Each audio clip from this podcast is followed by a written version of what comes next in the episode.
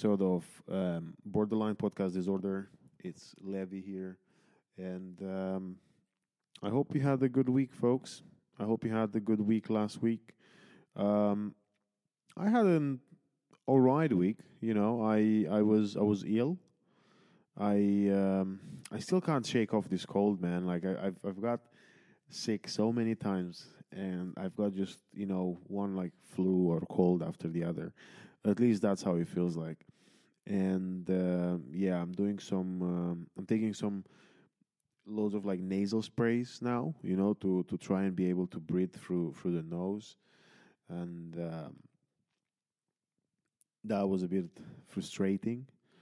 But uh, besides of that, I you know I, I, I had an all right time. I, I was okay. I've been thinking about you know some things. You know, life's uh, life's strange, man. Like I, I did the so, some some very good comedy shows. I had some very good gigs that I'm really happy with. I uh, my challenge of writing, you know, ten jokes a day is going well. I managed to to get some some decent um, nights to to book me. You know, I, I guess people people trust me. That's that's nice to to know. I I feel good about myself. I um I did a show at um, this uh, comedy club called Up the Creek in in um I guess southeast London. Uh, it's more like east, but uh, yeah. So I did the I did the Up the Creek and um, managed to get through. You know, got through the five minutes of the Gong Show, which is is kind of like what you want. Uh, by the way, the video of that is on social media, but I was so nervous. I, I I've noticed that as soon as I, I got there, I was I was I was I was shaking. I was trembling. I wasn't sure that I can do it.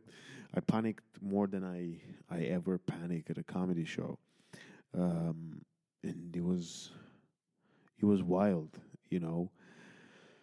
But uh, I guess that's because I, every time I did that show, I, I I didn't do well at all. And the last time when I did it, which was last April, I um, I touched the, the the sign on stage by accident and uh, electrocuted myself. So that was uh, that's actually in that you know that that week after this event I I had uh, I, I didn't sleep for two days and then I uh, that's when I got referred to a psychiatrist and um, got my BPD diagnosis.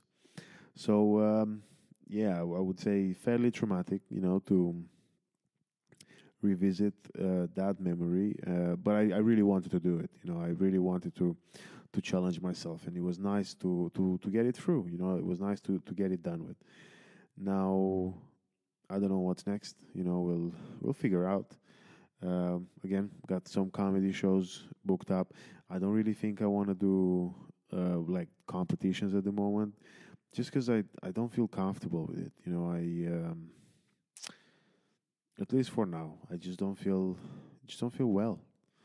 It just makes me feel very strange, especially this one. You know, I can do others. I did I did okay at other nights. You know, whether it's a gong show or not, I I'm very very relaxed about it. You know, I'm doing I'm doing all right. But um, yeah, that's uh, that's that. Then life wise, I've I've actually been I didn't do well with my my diet. You know, uh, not as if I follow a diet, but it's just that I, I've been very unorganized. I've been snacking loads. I think just because I felt miserable while I was ill, and I'm trying to recover now. I'm actually planning to do a couple of runs. Actually, uh, I'm uh, I'm in Romania now. You know, I'm um, I'm, I'm visiting the family, and um, I was a bit nervous. You know, before I um, before I got to go, I was wondering, you know, what it's going to be like. What what's um, what's the situation like? Where we where where do we stand? You know, with the family. Like, are we good? Are we amicable? Are we friends? And uh, we're good. You know, I I mean, at least the, the you know the, the people that I I, I want to keep close to we're good. We're really, really good, and uh, that's that's something, I guess. I um, I miss my my parents as, as per usual. I um, I'm, gonna I'm gonna go and see them. Um, they were buried in different places. Um, they couldn't stand in in the room together while they were alive. So I guess it was only fair, in case there's an afterlife, for them not to bump heads. But um, yeah, we did that, and uh, I'm gonna tell you next week. You know what it's been like, what kind of emotions I I felt in in more details. But for now, I think I'm just gonna let you. Um, we're just gonna dive straight into the interview. For everyone listening, um, just to give you the heads up, it's a brilliant interview, and I had a great time. However, it's a very heavy interview, so this is your trigger warning. Okay, there is gonna be a lot of talk about the way Tyson felt in uh, one of the, if not the most difficult situation of his time of his life, and I will talk about. I'll, I'll share some of my memories as well. So uh, be ready for that. Don't worry though; it's about an hour or so on the interview. But uh, yeah, be ready for it. Okay, and um, I hope you enjoy, and I hope you you don't feel feel. Um, sad or scared or anything because you know in the end of the day this is why we're doing this. We want to or at least i want to you raise the awareness around it. Just because we don't talk about things doesn't mean they don't exist. So now we talk about it and it exists and we're dealing with it. He's doing okay. I'm doing okay. And i hope you enjoy it. So thank you so much for listening and enjoy.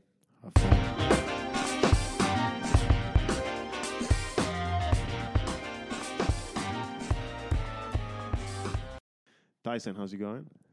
Good man, good. Happy to be here. Nice. How's uh, did you get here all right? How was your commute? Couldn't find the place. Couldn't find it. Got lost as hell. Really? Yeah, well, that's. I need a new phone. Oh well. Uh, sorry about that. I um, want to say thank you. You're the thank you for coming here tonight. Thank you for taking today. Thank you for taking the time. Um, you're the first um, person. You're the yeah. You you you took away the virginity of this uh, studio. wow, Yeah. So Wow. um, I hope that makes you feel better. that is a great title to have. I'm gonna put that on my my CV. The guy that took the virginity of Levy's studio. Studio. Yeah. uh, well, no, that's that's good, and um, yeah, thanks for thanks for uh, thanks thanks for doing this. Um, so uh, how's uh, how's li- uh, uh, yeah, what what have you done much gigging recently? What's what are you up to? I've been gigging a lot, man. I've been gigging. I've been busy. Uh, I got a whole lot of things on the go, man. I uh, recently did some shows in Belgium. Sweet. Um, yes, yes. I uh, also just do shows all around the UK, north, south, east, west. It don't matter. Um, I'm getting around. Um, yeah, I'm doing a doing a show in the West End called Batsu, which is uh, an improvised comedy show um, where basically we get punished. We do improv games, and then we get punished um, if we fail. So you might get your hands in mouse traps, or shot with a paintball, or uh, hit with an elastic band, like rubber against your stomach. Um, what else? You know, you might get Wait, who chooses the? Um, who's who's choosing the consequences of not doing it well? Yeah, well, uh, we, so there's like a host, and then Right. they like basically like if you stumble over your words or you mess something up or you say something that's not funny, then you get eliminated from the game, and then you get the punishment, and uh, it could be like a shock collar on your neck or something like that. Like it's, yeah, it's very entertaining to watch. How's it been so far? It's been uh, painful, but um, you know, I Have you got out already? Or Oh the- yeah, You Yeah, really? Yeah. Oh yeah. I've gotten some bruises. It's How did you uh, get? How did you get the idea to do this? Um, you know, because I do acting as well, so um, I basically saw the advert posted on on an acting like casting website where they were looking for comedy warriors. Uh, so it started in New York, it went to Chicago, then they did it at Edinburgh Fringe, and it went really well.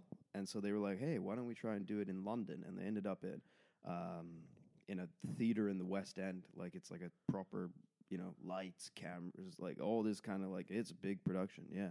Well, is it like uh, do they record it as well, or is it just uh, like a theater um, performance? It's there's there's been some recordings like we've had like press nights and stuff like that, and um, but yeah, so it's it's a it's a big thing, man. It's yeah, um, and then that's just like on top of like some other acting gigs that I do here and there, you know, just where it comes in, just trying to make a living doing this uh, whole comedy business, you know, and comedy does not pay the bills for very few people.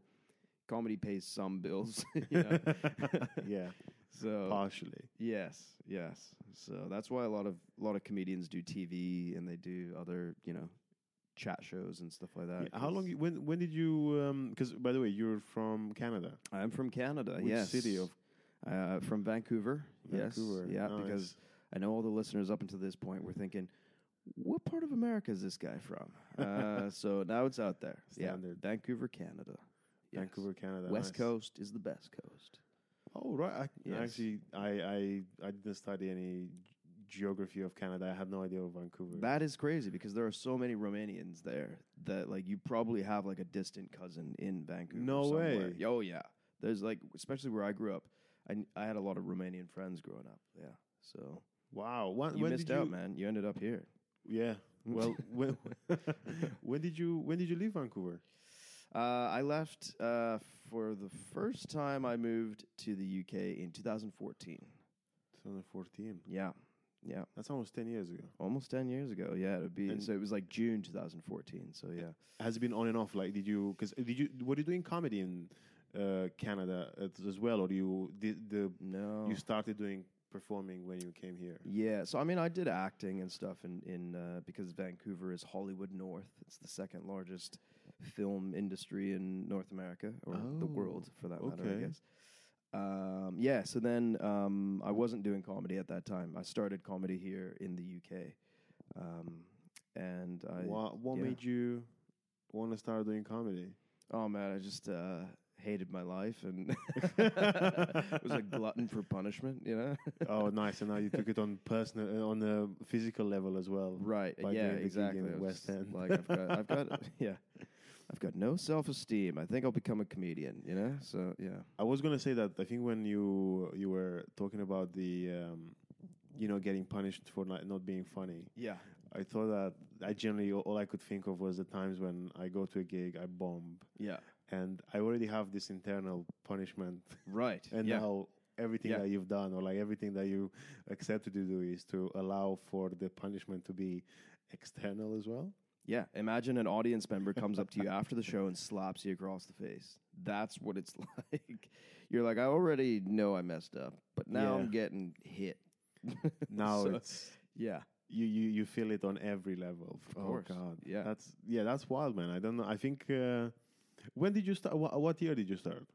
Start doing comedy. Yeah, Um, uh, I started doing comedy. I want to say uh, just after the pandemic, kind of like there was, there was a few. It was kind of like I was trying to like hit it in between lockdowns, kind of thing, you know. So Ah. it was yeah. It, it was like, hey, we might be going into another lockdown. There might be some gigs happening, and I was trying to do some stuff. So that was kind of how I got into comedy. But yeah. that's wild, man. Because that's Yeah. around the time when I started, and you've you're doing really well. Well, you thank know, you. and you're you've done like so much already, and that's that's a short time. You know, You- yeah. that's good. I'm. I mean, again, who am I to judge? But that's you know, well, I I thought you did it for way longer. no, no. I am a comedy virgin. Um, nice. of- Just like this room was before you. Just like this room was before I entered it. yeah. I took all the virginities of comedy and this studio. So, yeah. And since then, what? Um, where did you perform? Because I know you did. You went international very quickly. yes, yeah. So I'm I'm pretty fortunate. Um, I've done I've done several shows in Vancouver, um, where I come from. I actually did a Vancouver Fringe show back in September of 2023. Um, so I had it was called Stiff Upper Lip. I had a series of s- solo shows there. Um, and it's a much smaller fringe than Edinburgh, so all my shows were kind of like sold out, which is nice. Well done. Yeah. So I actually made money rather than losing money like most comedians do when they go to Edinburgh. um, and uh, yeah, and then I've gigged in Toronto as well because I was filming a movie out there, and then I did some uh, stand-up shows when I wasn't filming. Um, and then um, also I went down to Los Angeles um, and did did a bunch of shows down in, in LA. I was there for nine days and tried to get as much stage time last minute as possible, and that was a bit crazy trying to get stage time in LA. Well, yeah, what was it like? You know, it's so hard. Like the only thing people care about is how many Instagram followers you have. Uh, and it happens here in London as well. Like it happens in the UK. Yeah, yeah, yeah. Um, there's certain comedy clubs that just won't book me because I don't have enough Instagram followers Yeah. or whatever. And uh, I, I think that's a weird gauge of like how funny a person is. It's like, eh, uh, like you might be hilarious, but you don't have that many Instagram followers. Um, and there's people that have a lot of Instagram followers that I couldn't really watch them for five minutes at an open mic, you know. But they're they're there because people are like, hey, look at this guy, he's got a lot of followers or whatever, you know. I, I'm I'm a bit weird on that because uh, no, I have a, a, different a, a weird perspective on it Okay. because Sounds I, like you got a lot of weird perspectives on a lot of weird things. yeah. We're going to talk about conspiracies. Are we going to get into aliens next, or was it no? But tell me, yeah. Uh, no, we're going to uh, the pharm- pharmaceutical industry first, and Great. then we're going to go to aliens. But uh, before that, yeah, I I just think that with Instagram followers as well, I think it's the same as I guess TikTok. You know, again, it's it's a but again, actually, Instagram doesn't monet. You can't monetize Instagram, or like you can't monetize it really well. But then also, you can have followers from anywhere in the world. So sometimes, I don't know, it's just a bit. I I I, I see it. I see then, but uh, as well as that, I think uh, again, unless you're already like a breakout act and you're known, you know, very well, then regardless of, like, I've never seen someone who's I don't know who, who I follow on Instagram and thought, oh, they are performing, they're doing a gig in North London tomorrow. I'm going to go out of my way to you know get tickets there. Like I think, and I from people who also do their work in progress and they do like they have uh, one hour shows or they build towards one hour shows they have to plug it just as much as like anyone else on not even social media but like paid campaigns so it doesn't yeah again that thing with the followers i'm a bit like uh, i guess but again in the end of the day even if someone follows you on instagram doesn't mean they're going to come to your club you know so yeah there are better ways to try and plug stuff i guess Yeah, hundred percent. Like I and and I and I know like I've got friends that are not like comedy nerds that they're like, yeah, I follow comedians on on Instagram. It doesn't mean I'm like like what you said. Like doesn't mean I'm gonna go watch them just because they said, oh, I'm doing a work in progress at this Yeah. club tomorrow. Like, so I think it's it's kind of also like. And I heard another comedian, uh, a guy called Ian Begg, talking about this, where it was interesting, where he was saying like, um, you know, you might get a Suppose there's a kid who's like famous on TikTok, and uh, fifty percent of the audience comes to watch that kid who's on TikTok, and then the other fifty percent are just actual, genuine comedy fans. Um, you're going to alienate both of them because that fifty percent is not going to come to your club when that TikToker is not performing, and the other fifty percent is going to say, well man, if this is the quality of comedians that we have, is like this is the best. You know, I don't care who he is or if he's Yeah. famous on TikTok, and that's what you know. uh, So you're alienating that fifty percent. They're not going to want to come back either. So. Uh, it's really, I think, for like clubs, like shooting themselves in the foot, just booking people based on how many followers they have on any platform. You know, yeah it's it's i mean again because I, don't want to to make it sound as if like i'm i'm bitter which i i'm I'm bitter. Ah, yeah. okay. the algorithm hates Well, me. And I've got a um, personal vendetta. Yeah, but I I I I, I agree. I feel like it's always this because I, I thought about um one of one of my friends went to watch uh, like a TikTok famous person um show in London and they were so surprised that basically again I don't want to to give the name because it's not not for me to say but uh, it was uh, no but basically they are, they are famous for like shorts and Yeah. uh, stories and again TikToks right But then they they advertised doing a stand up comedy show. My mate went to watch it, and he hated it. It was like such an a bad, or again, I'm, uh, I'm I'm using the words that he's used, which Yeah. is you know he was just so poor. He was a very actually open mic level comedy where Wow. you know he wasn't even work in progress; was below work in progress. It it felt like you know he's only done I guess the jokes in a mirror.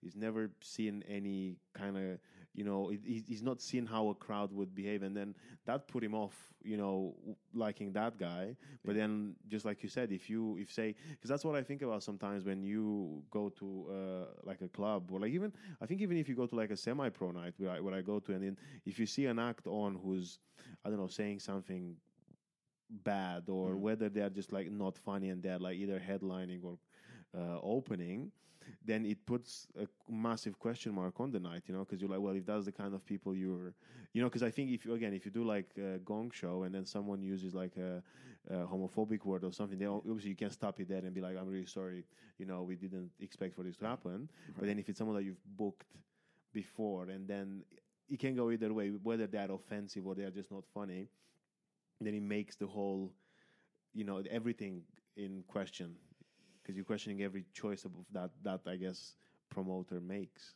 Yeah. Yeah, yeah, and I and I didn't think about these sorts of things until I became a promoter myself. You know, like so I uh, myself and one of your other guests, Greg Houston, we run a night called Maple Laughs in uh, the Maple Leaf Pub in Covent Garden. Uh, so two Canadian guys running a, and our, I mean our our lineups aren't just Canadians, but I mean we it, it is like so hard. You know, when you're looking at like who do we book and how do we have you know. Um, good lineups of, of funny people that are y- you know you're you're not worried about they're gonna tear apart the audience or something like that you know and and so it's it's actually a really like challenging thing to kind of discern and figure out who to book and how to book and I. I did organize two. Well, I I did it with two other people. We've organized uh, me, Sammy, and Chaz. You, they're from Manchester. Uh, we organized two charity gigs for when the war in Ukraine started, and um, yeah, it was heartbreaking. You know, because sometimes I, I had to like how, when making a lineup. That's why I realized that that point and even more recently now when I've been uh, had the, almost an opportunity to do a night, I was like, I don't want to do it because it's such an yeah, it's just not for me. But then that's why when you when you said it like oh uh, because you do it, I'm like I, I feel your pain. You know? yeah yeah yeah yeah yeah yeah and Yeah. it's it, there's so many things that I didn't think about before when I was like just working as a comedian but not on the other side of like the Yeah. booking like the way people fill out booking forms you know is like you can really easily just annoy a promoter by fi- trying to be clever or whatever when you're filling out the booking form It- like- it's like honestly we've got pretty simple questions on there just answer the damn questions you know like don't you know don't be clever about it. And so yeah it gets it gets a bit weird sometimes. And uh yeah it's like there's so, there's so many things where i i i have i ran i ran an open mic for a little bit and and people um would just like book on and then not show up you know? Oh, I yeah, I've seen that before. you know and you're like this is just ridiculous. So yeah there's so many things that now like as a comedian i'm like much more aware of things from a promoter's perspective Yeah. and trying to be like as positive to, like all the the DMs and everything like that. It's like unless someone is explicitly asking you for like please DM me if you want a spot, like don't because they're they're just gonna be like this is annoying, you know. Yeah, I think it, it, Yeah. it, it it's it's it's hard to to go back on that. You know, I feel like when I, when you alienate someone in any level, because I know sometimes when um, yeah, when I see people that are, I don't know, again, putting me in a weird situation, uncomfortable situation. It, it, and even though I'd like to think I'm not biased, I, I don't have a, a bias most of the time. Uh, but you know, it's hard to recover from that because sometimes I'm I see someone I'm like, oh no, I hate that guy, and I think why do I hate him? I was like, oh yeah, because he did this thing six months ago, and I was like, oh, okay, I don't really hate him, but I also don't have as much time as if I were to have, Yeah. you know, if everything was treated the way I would I would have liked it to be treated. Yeah. Well, But- I mean, it's interesting you mentioned that because, like, I was, I was, um, I was recently watching the the Samuel L. Jackson masterclass, and uh, he quotes a poster that he saw. So I don't know who to give credit to this quote for, but basically, um, he says, "Be careful of the toes that you step on today, for they may be connected to the ass you have to kiss tomorrow." so, like, that's the thing, man. Like in comedy, I'm like always trying to be like, I don't know, like, I don't want to piss anyone off, you know, Yeah. because they might be then running a night where I'm asking them for a spot, and like, there's people that have definitely rubbed me the wrong way, and then they come and ask me for a spot, and I'm like, and your first, you know, yeah. uh, first emotion is no. Exactly. And, then- also, like, my night's a paid night, right? I'm like, am Yeah. I going to pay you after you've pissed me off and something? You know, it's like, yeah. I don't want to give you money to do what you do. God, Yeah. I think i- i- no, it's it's very very valid. But that no, the, but coming back to to something I was saying earlier, it's it's wild, man. Like you've only done it for what two years, o- over two years, right? Yeah, it's 20, been- 20 was it 2020 or 2021? Uh, kind of like borderline of 2020 to 2021. I Right, Guess. Like, it depends on depends on what time of the. I'm trying Still. to think of when was the first. Yeah, but it's not been like 10 years. Yeah. You know, it's been. But yeah. but still, it's it's wild, you know. Like you've Yeah. done you've done a lot, and you're doing like the acting work as well. yeah. and you know you're um, you're everywhere, you know. And I think for a while you weren't. Like It's I think you, ha- you had to take a, a, a dip, uh, Yeah. sabbatical, Yeah. but no That's a polite way of saying it. Yeah. Yeah, no, no, an intentional one. Yeah. Um, what was that like?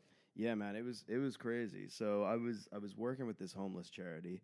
Um, I won't say the name, but I definitely have said the name before because I've been like, especially when I was in the peak of like my anger, I was just like, Ugh, I'm gonna call these guys out.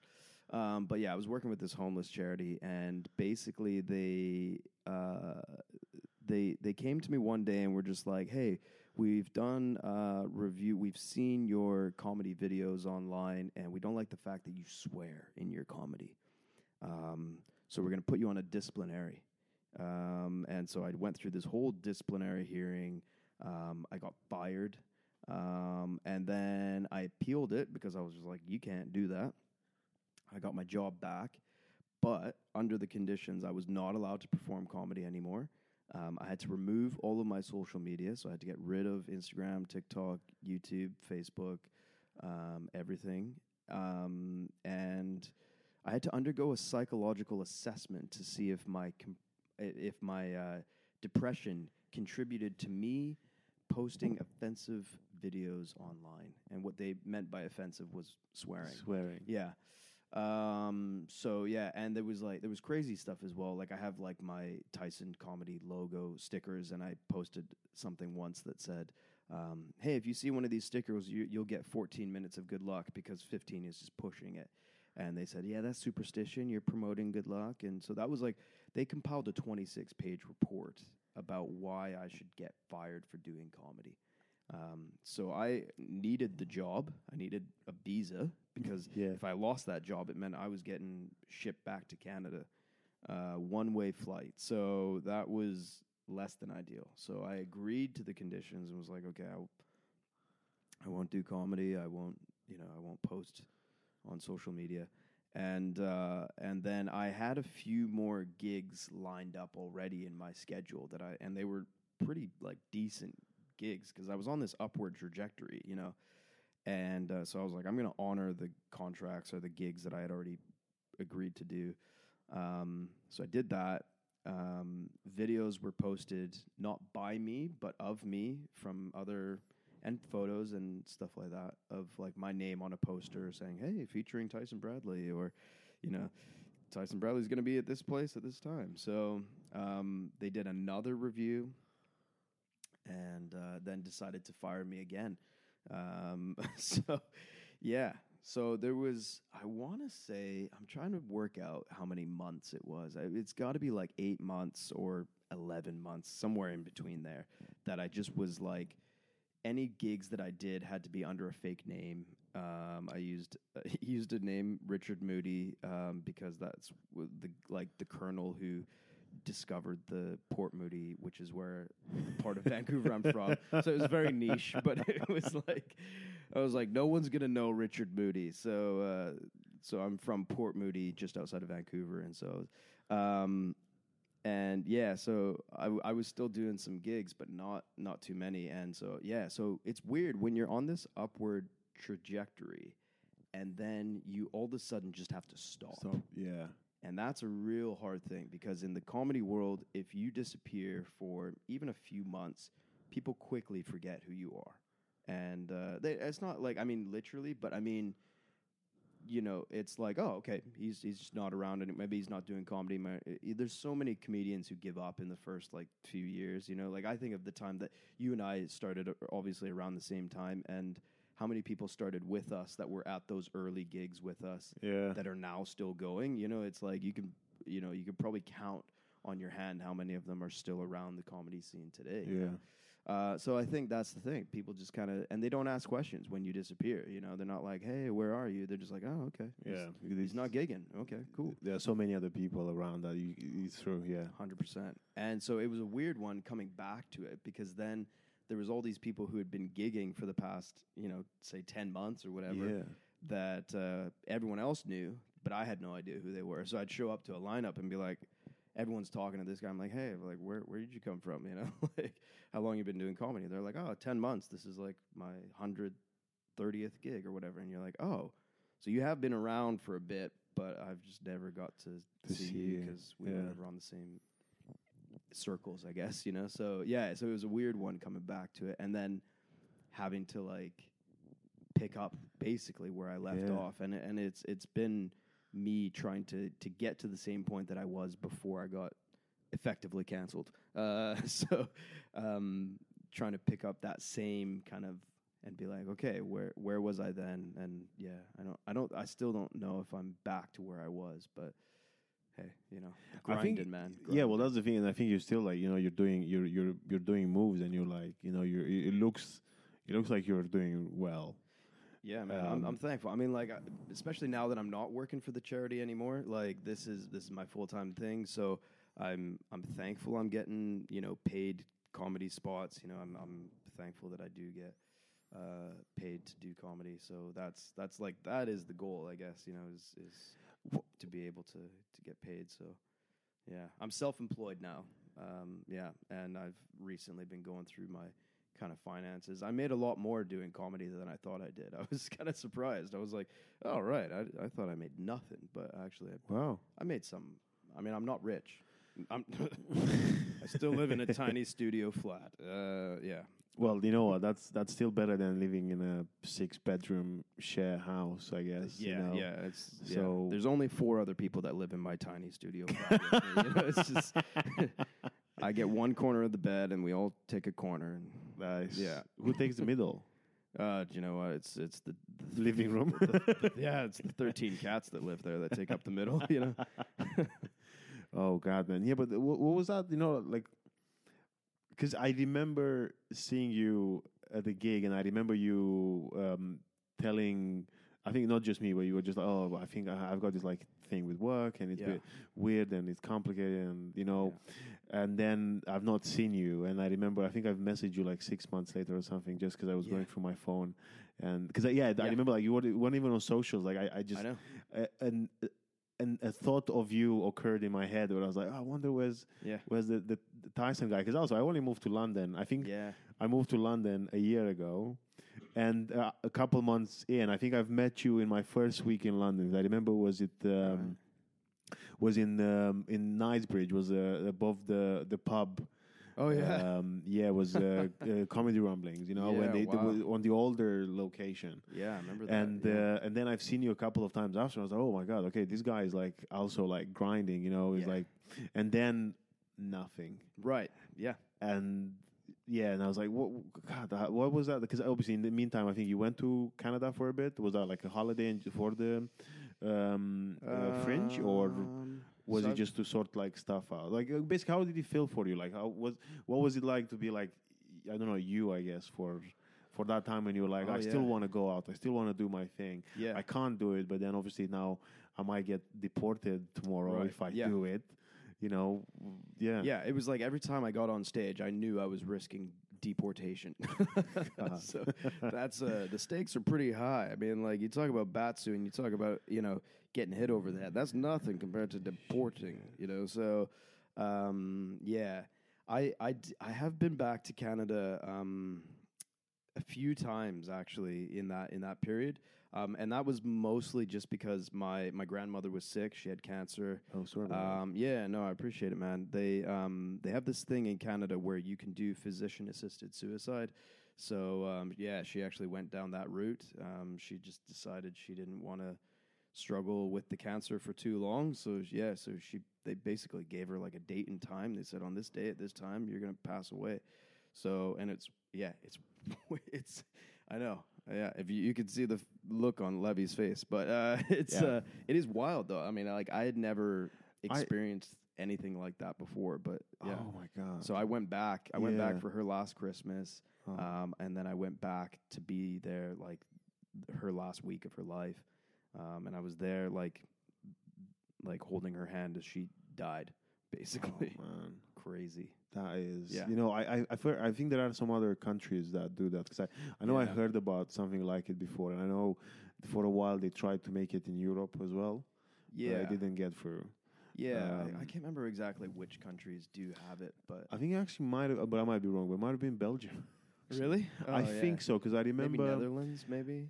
Mm, yeah, I, can't, I, I, I f- maybe because I know it was like um, the that like part of Europe or like Netherlands, Belgium. Yeah, But I, just, I generally can't remember what country, but I remember looking, w- watching on telly, and it was literally videos of people who had like, um, basically like were like on life-ending treatment, Yeah. or no, it's not life-ending, but like in basically like the stage four of something really bad, yeah, um, and um, they were basically begging the basically like the the pre- oh yeah because there was um, uh, this thing in Romania that became a bit popular like had a bit of a spree that people would um, write to the president of Yeah. Romania saying please let the doctors or like please Wow. I, I would I, I'm begging you to be allowed to be put down.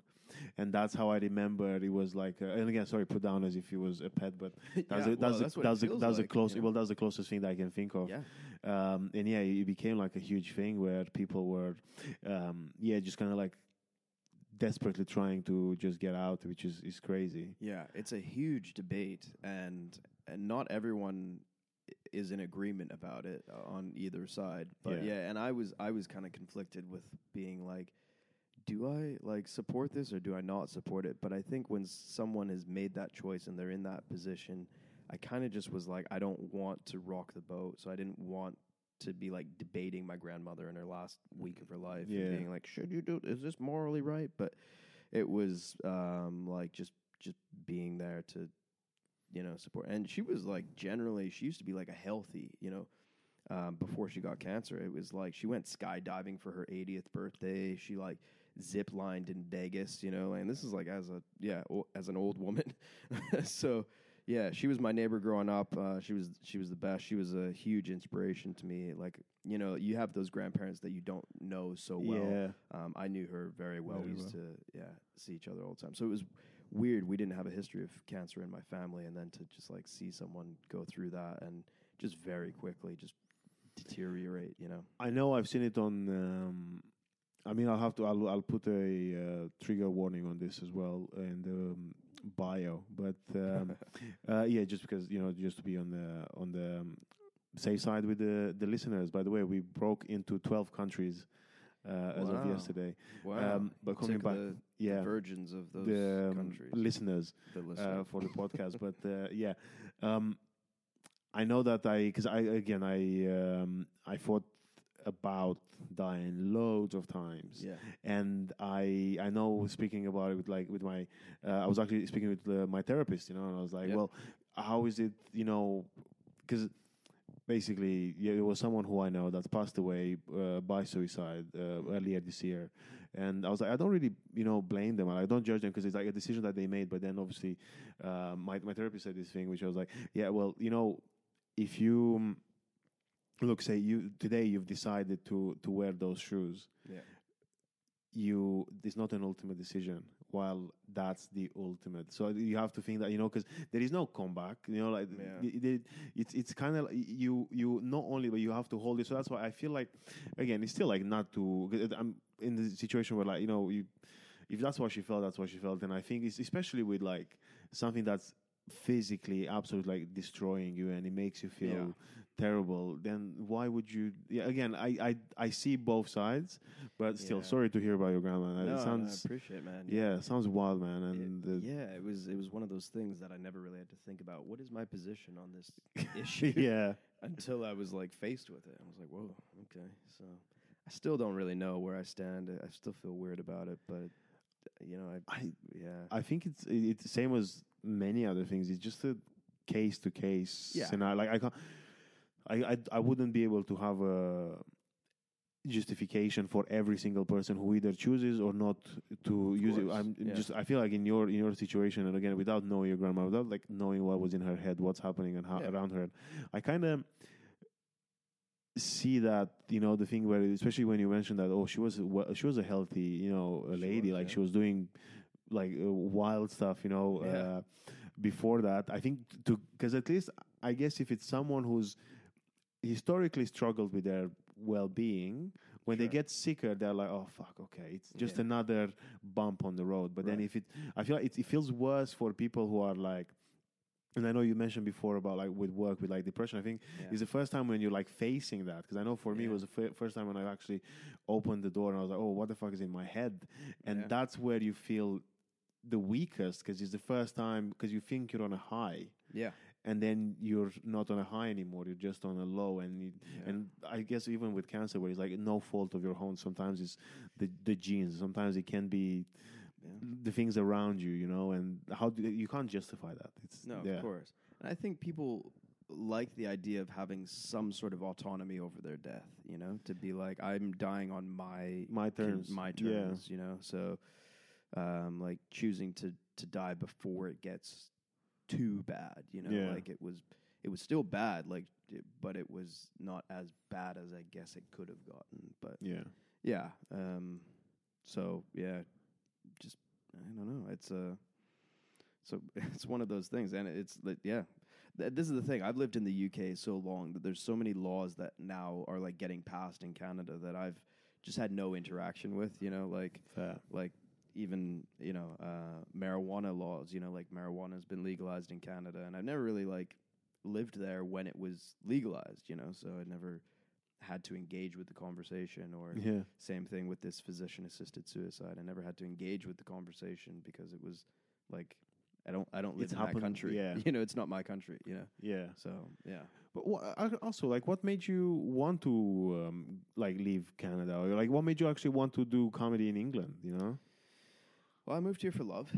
Oh, Um, cute. Yeah, no, I just love the great weather in, in England. that's, that's why. yeah. Makes sense. Yeah. Yeah, yeah. Just as I look out out the window and say, it's uh, yeah. People, it's that time of year when uh, when when people people like if I if I complain about the cold, people go, oh, this is nothing for you because you're from Canada, and I'm like, yeah, but I'm from the part of Canada that is like very mild. You know, it's Oh. like it gets a lot of rain um, and not very much snow. Oh. So very much like London. So no, this is not nothing for me. If it's snowing in London, I'm dying Done. just as much as any other Londoner. Um, and also, I haven't lived there for like nearly ten years. So um, yeah, but uh, yeah. So basically, I visited on holiday in 2012. I came here. I had some friends who lived in in England and uh, spent a week in Bournemouth and a week in London, and was just like, yeah, I'm gonna live there one day. And uh, went back to Canada and uh, yeah, was was in a relationship, and then we got together. We uh, decided 2014 we were to move here. So yeah, nice. and then I was I was here for two years on a on a youth mobility visa. I had to go back for um, like once the visa expired, I had to go back, and then um, I got sponsored uh, to work in the homeless charity. yeah. So that was how I ended up. So you've been, yeah, you've been working for that company for a while, then, no? Yeah, I was Seven, there for like six years. Yeah, Yeah, yeah, years. and I got um, and then that's how I got my permanent residency. So I have my Nice. indefinite leave to remain. So I am not getting kicked out anytime soon. I hope. um, who knows what they'll try next? But uh, they certainly tried. They certainly tried. oh man, that's out, wild. you can't get me down. I'm grinding away, baby. You know, just like just like the way I came back from the comedy. I'm gonna come back from deportation. So I hope to get a British passport soon. Also, That would be- the, that under a different name.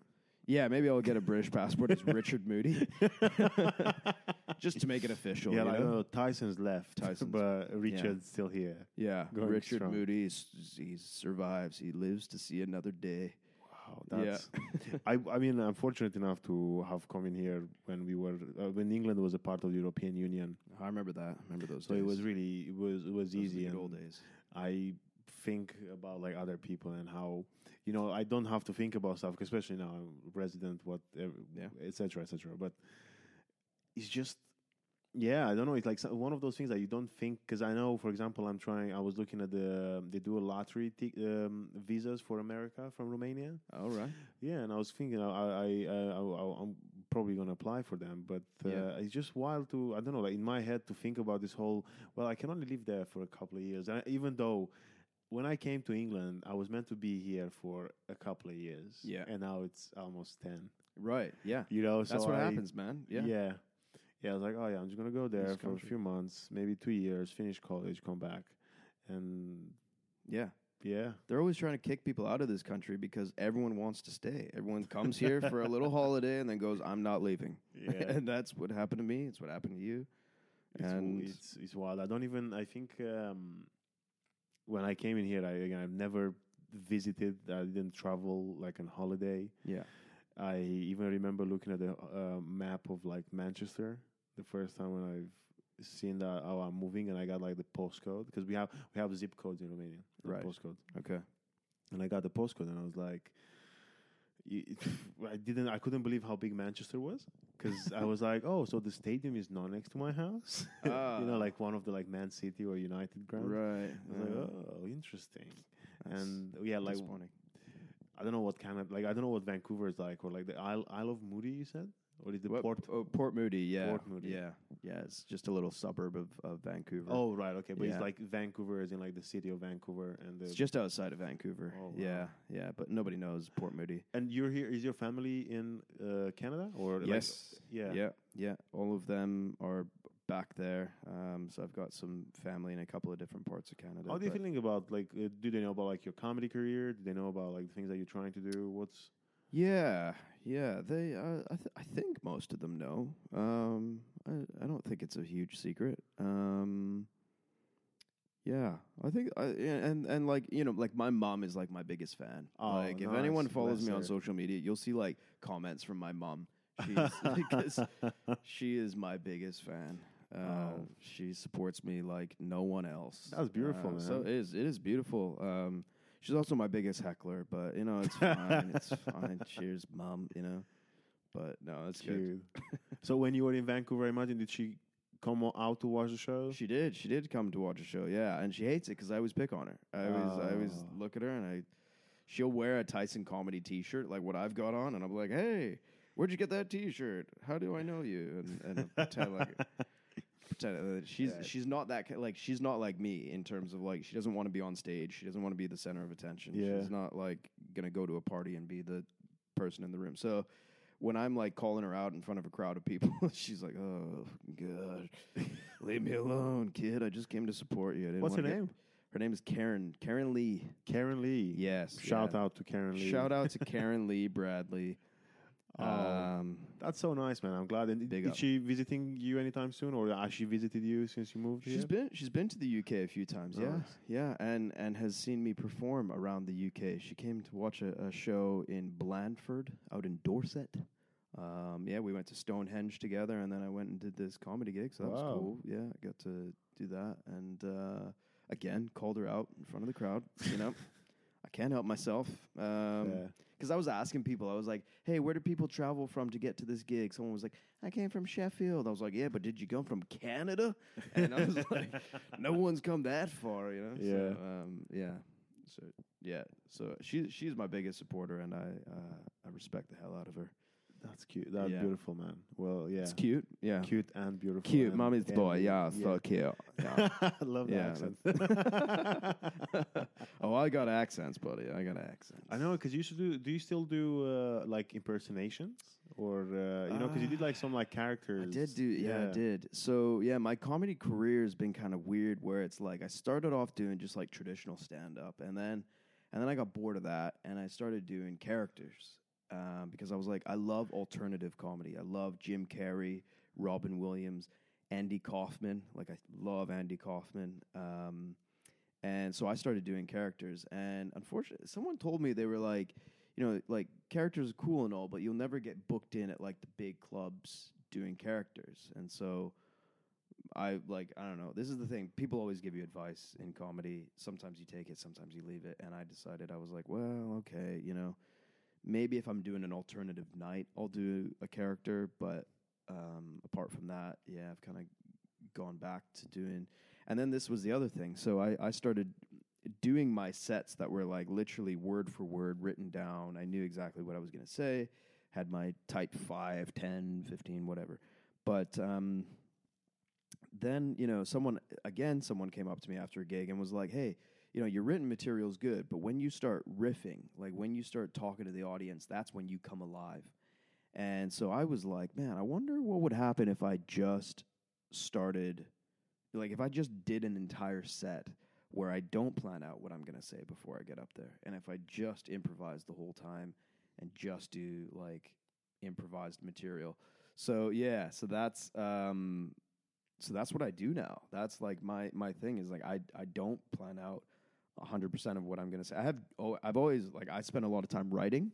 Yeah. Um I've got loads of written down jokes on my computer and in my phone and stuff, but um, whether they ever see the light of day. So I like the exercise of writing, but I still just like, you know, I think it's like I, I learned the rules of comedy and then broke them.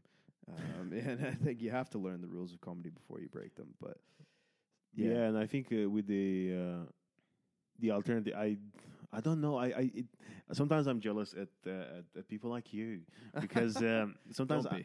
I want to do crowd work and Yeah. I can't because I I mean I speak English. I've been here for a while, you know. yeah.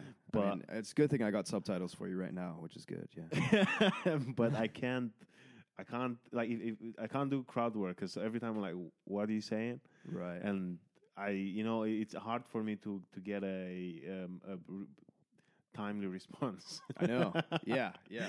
and uh, that's one of the things. I was actually thinking, even now as you were you were talking in my head, I was like, should I start? Should I, should I try it? And I was like, Yeah. no. As- as you were going, I was like, no, yeah, probably not. Yeah, I don't know. It's just like it's a weird way that my brain works that it thinks very quickly and it thinks of jokes very quickly. And I'm and I always even before doing comedy was the guy who I'd be around the pub and someone would make a statement and I would be able to just start riffing off of that and start coming up with and I could essentially just be at a table full of people in a pub doing crowd work.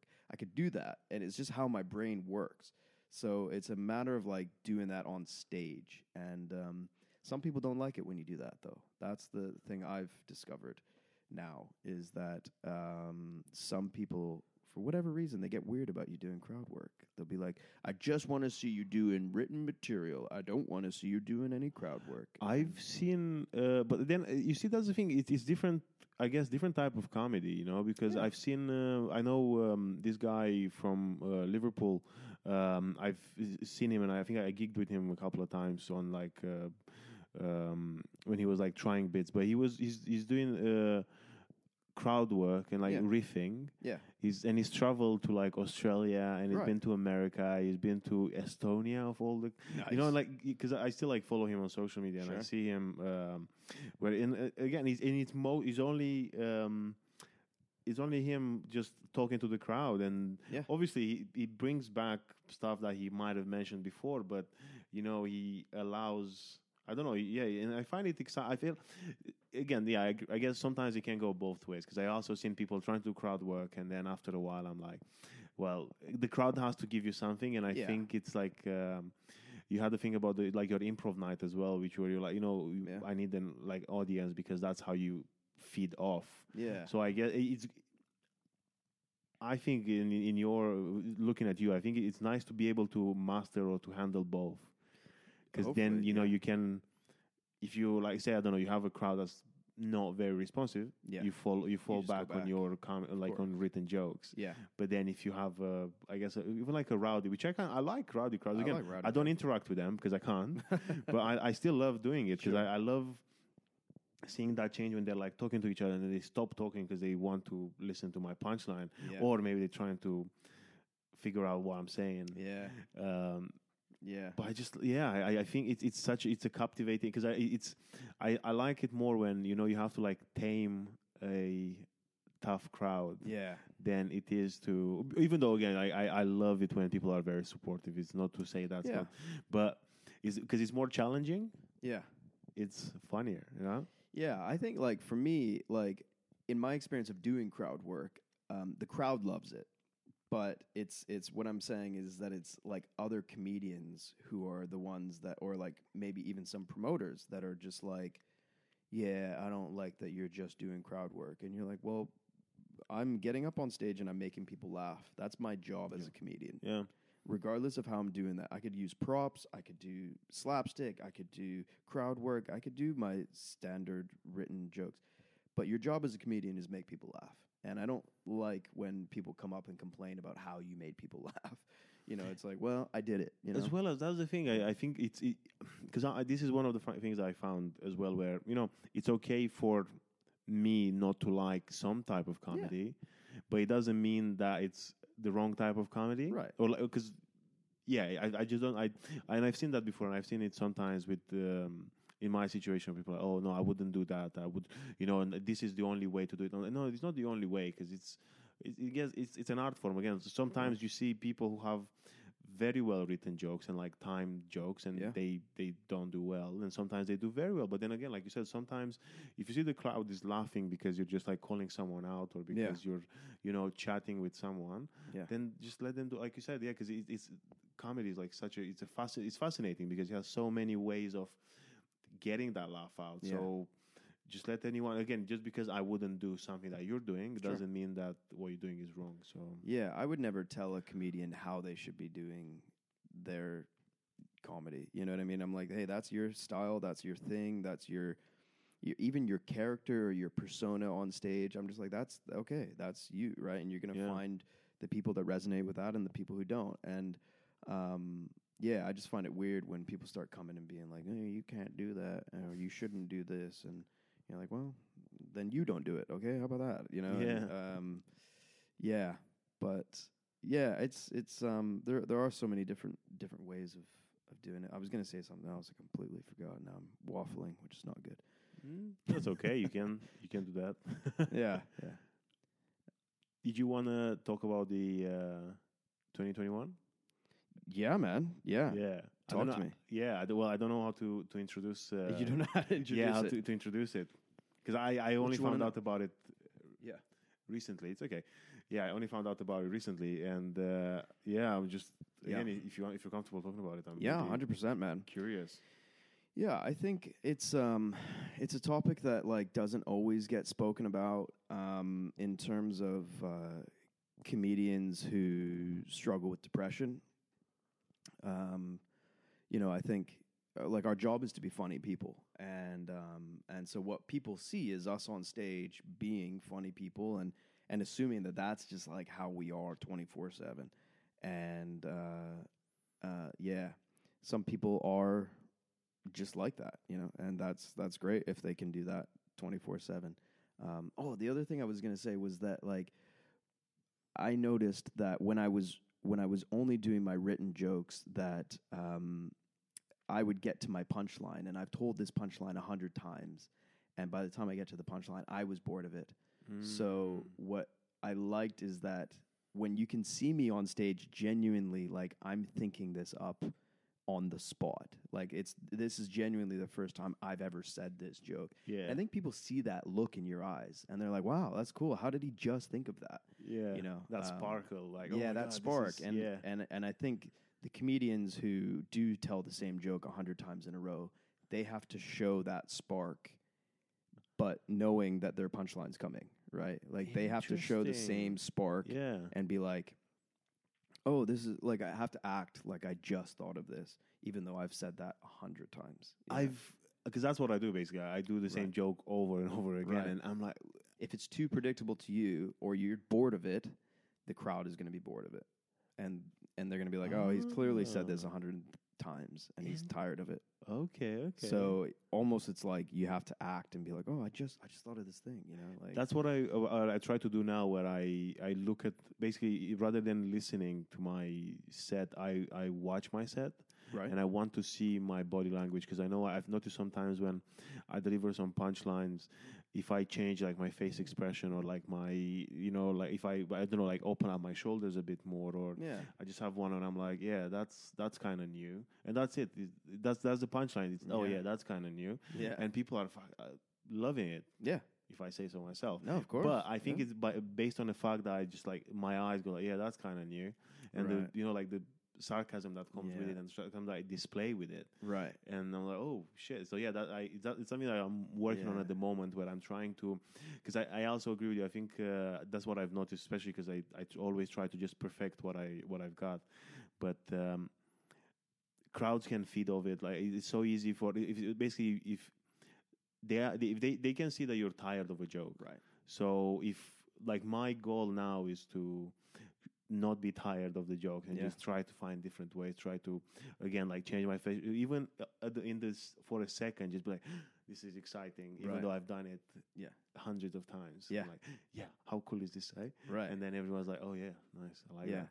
So yeah, I think people want to believe that it's like the first time you've ever said it, right? Yeah. And and so if you get up there and it's too rehearsed, then um, people are just like, oh, right. Well, it's just basically a monologue. It's it's basically just acting, you know, Yeah. and uh, it doesn't feel as genuine, I guess, maybe. So that's and I and I maybe I just felt like I couldn't, I wasn't a good enough actor, maybe to be like.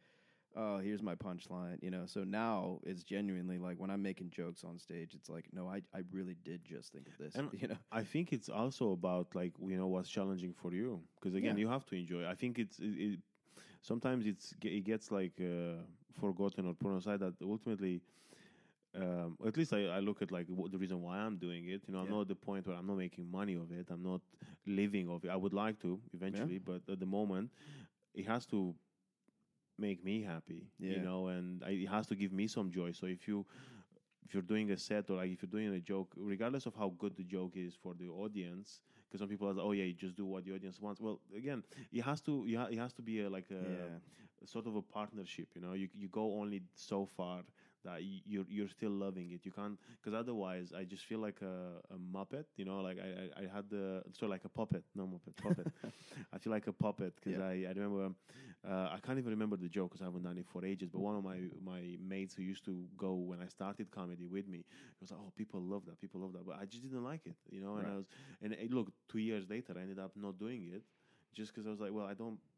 I feel bad when I like I don't feel comfortable doing it. It's not me. So even Yeah. though apparently it was nice and people loved it, yeah, Yeah, I mean, I yeah, I I've I've had topics I used to talk about. Like I used to talk about my ex-wife uh, a couple of times, not very often. I did it a few times, and and then it wasn't getting laughs, and I was like, "Well, you're not enjoying this. I'm not enjoying this. Why am I talking about my divorce? This sucks."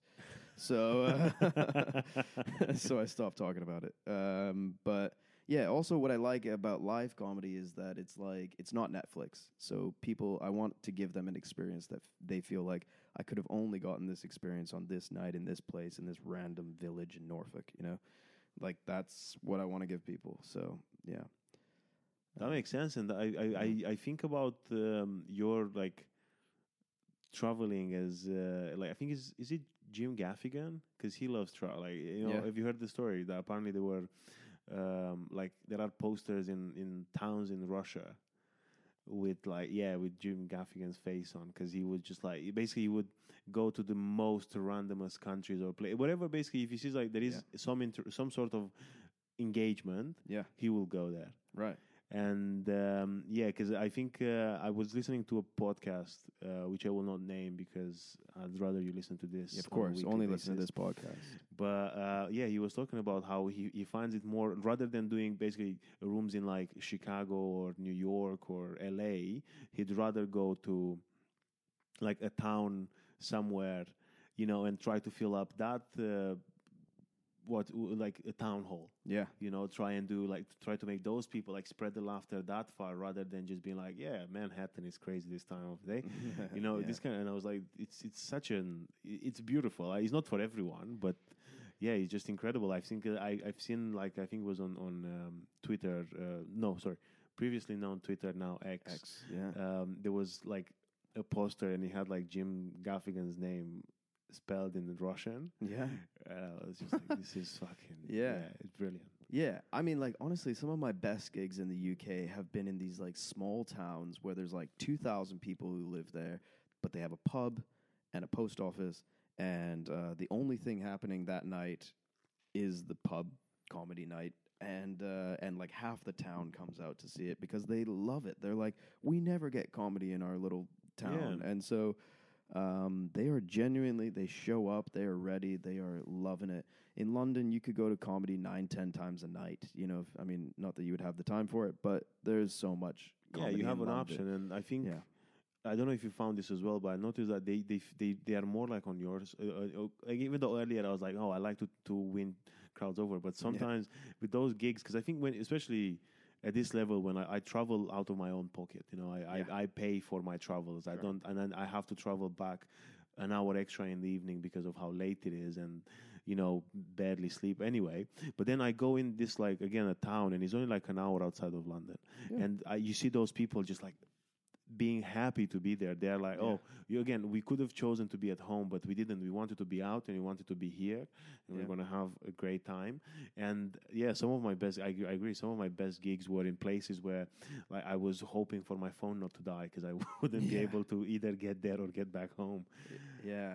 And some of these places where I've just like never even heard of them. Yeah. Right. You know, and I'll tell my friends, I'll be like, "Oh, I'm performing in like Trunch," and they're like, "What? Where- Where's Trunch?" Right. I was You're be like, making it yeah. up yeah, exactly. Well, people thought that when I was like, "Oh, I'm doing a gig in Ramsbottom," and they were like, I know "Ramsbottom? That sounds n- made up." Yeah. But no, it's a real place, just north of Manchester, and uh, I performed there and loved it. I had a great time. Ramsbottom, you know, I think I, Ramsbottom, I've done it as well because I did the Bolton was one of my. It's like obviously Peter Kay's from there, right? but yeah, I, I loved Bolton, Ramsbottom. I loved. uh, Nobody's ever said they love Bolton. Come on now. No, I know, but I, I just I think the accent there though, because like if you if you see someone speaking with a Bolton accent, it's like the one of the funniest things that you can, at least to me, is like it's- right, right. It's music to my ears, like weird music, but you know, yeah, That's that's a very strange song that you've been listening to. The, Yeah, the Bolton but- accent. Yeah. I, I love. I, there is a. I, I would definitely recommend you to watch it because it's like it's for free on Daily Motion and stuff. It's Okay. called Phoenix Nights. Oh, Phoenix Nights. Okay. Yeah, it's uh, it's like a TV show. I've seen Peter Kay. I've seen him live at the O2. Yeah, twice. Yeah. Well, the, it's a it's a show that he made Right. called Phoenix Nights. It's uh, it's about uh, a club in Bolton called Phoenix, Right. and it's funny because the the name of the club is Phoenix because it's burned down and it's risen rising from the Right, right. ashes. Fair play. and he plays this guy in a wheelchair as well. And it's just it's again I, I it's some of the things that he's he's doing there he wouldn't get away with now. No. And I- I love those shows, though. I love those ones where they're like, "Ooh, you'd never get away with that." Today. I started watching watching Curb by the way. Okay.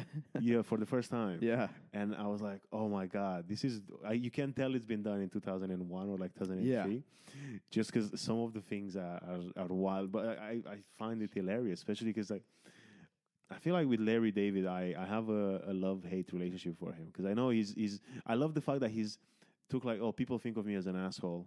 I'm just gonna Yeah. do this whole show about me being what people f- really think I am, Yeah. And I just thought it was incredible. Did you ever hear the story of the guy who got um he got he was he was uh he was accused of murder. And I think it was murder, but he was accused of some crime. He was going to go away for a long time. And his his alibi was that he was at an LA Dodgers baseball game. And uh and no one believed him, but Curb Your Enthusiasm was filming an episode that night. And they panned across the audience or uh, of the people watching the baseball game, and they zoomed in on this guy and found that he was in fact at the baseball game at the time of the murder.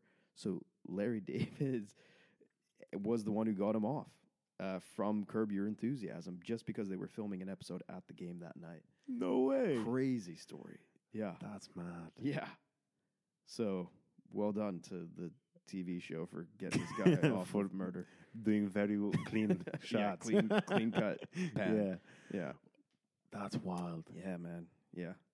So Yeah, I still. Oh my god, yeah, it's, it's mad. And again, I, I love Larry Larry David. I think it's it's such a and he's such a good writer as well. Because I my I love writing too, mm. and that's why I just find because I'm more rather than the you know the acting or anything. I, I Sure. love the idea of writing. Good. and I just I love him. It's like he's such a Yeah. clever. And I don't know, like I, maybe again, it's because you know he, he was like I feel like he maybe sometimes arguably was like the right right person at the right time. You know, Yeah. but still kudos for him, man. And yeah, the- Yeah. to make a TV show about like why people should hate you. is, Yeah. uh, Yeah, Yeah, I, I, you know, like I was saying, I love those shows that it feels like when you're watching it in like 2024, like it feels like naughty.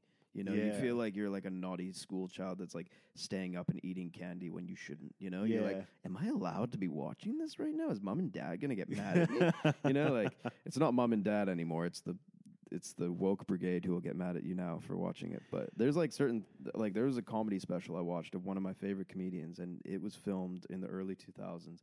And I dare not mention the name or the special because if people catch on and watch this thing in 2024, they will try and recancel him. Mm. Uh, well, not that I don't. I don't think he ever did get canceled. He's dead now. Oh. Um, but uh, yeah, I was like watching this thing, and he was doing like accents and things that you just couldn't get away with now.